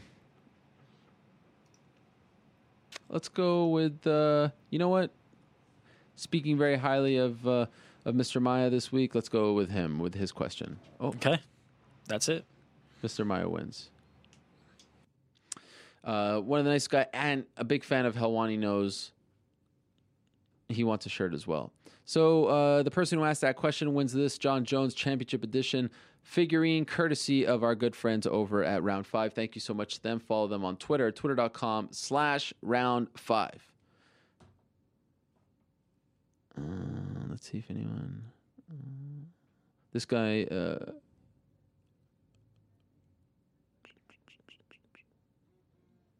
Oh, oh, here he is. You gotta love my uh, my my boy over at uh, Fight Metric. I was about to out him. Uh, Aldo versus Mendez was eight 170 or less championship fights ago. So that guy is wrong. Let this be a lesson to New York Rake. You can't just throw out stats without verifying them. What is that? You know, in the TV business, that would get you fired on the spot. Not only did you lose thirty or so dollars, you're giving us wrong stats on the show. I didn't give you any You raw threw it out stats. there. You threw it out there. This guy is is ripping on the lighter weight fighters, and it's not even right. It was eight fights ago. It's not even right. This is unbelievable. It is unbelievable. We should mute your mic right now. I hear- Done. Okay. Uh, Isaac, you can hit my music. Well, it was a very fun show. It was a little slow out of the block, as they say, but uh, we rebounded very nicely, getting uh, Anthony Pettis on the show. I really liked what he had to say. It seems a little conflicted that that young Anthony Pettis. He's got uh, he's got two interesting options at his feet. I still think you got to go with the 155 belt. And then Duke Roufus setting it up, kind of saying Benson Henderson tripping on his feet and all that stuff. Very interesting stuff uh, going on in the UFC these days. And as I mentioned earlier, and I don't want to jinx, uh, should I say it? No, I won't say it. If you know what I'm going to say about jinxing and whatnot, you know what I was going to say. In any event, it's been a very good stretch. We get a break this week, and then next week it's Fuel TV 7. Following week, it's UFC 157 history will be made Ronda Rousey versus Liz Carmouche. We'll talk a lot about that in the weeks to come. I want to thank Anthony Pettis for stopping by. Good luck to him, and uh, well done on that suit on Saturday night. Uh, want to thank Phil Davis for stopping by. And uh, Vinny Magalhaes may or may not have been trying to get on while we were talking to Phil, but for some reason the phones were busy and uh, we couldn't make that magic happen, but maybe another time. Duke Roufus, thank you so much to him. Great insight from him. I uh, want to thank Mike Chandler. Amazing stuff out of Mike. Good luck in his next fight. Melvin Manhoef, appreciate the time very much. Good luck with the Blackzilians. And my good friend, my new good friend, Mark Pavelich. Want to thank him for stopping by and uh, good luck with MFC 36. We will be back next week, same time and place. I want to thank all of you for listening, watching, all your questions, comments. So appreciated on this side of the table. We will see you next week, same time and place. Check it out, Stitcher, iTunes, all the replays, MMAfight.com. We'll see you next week. Peace. I'm out of here.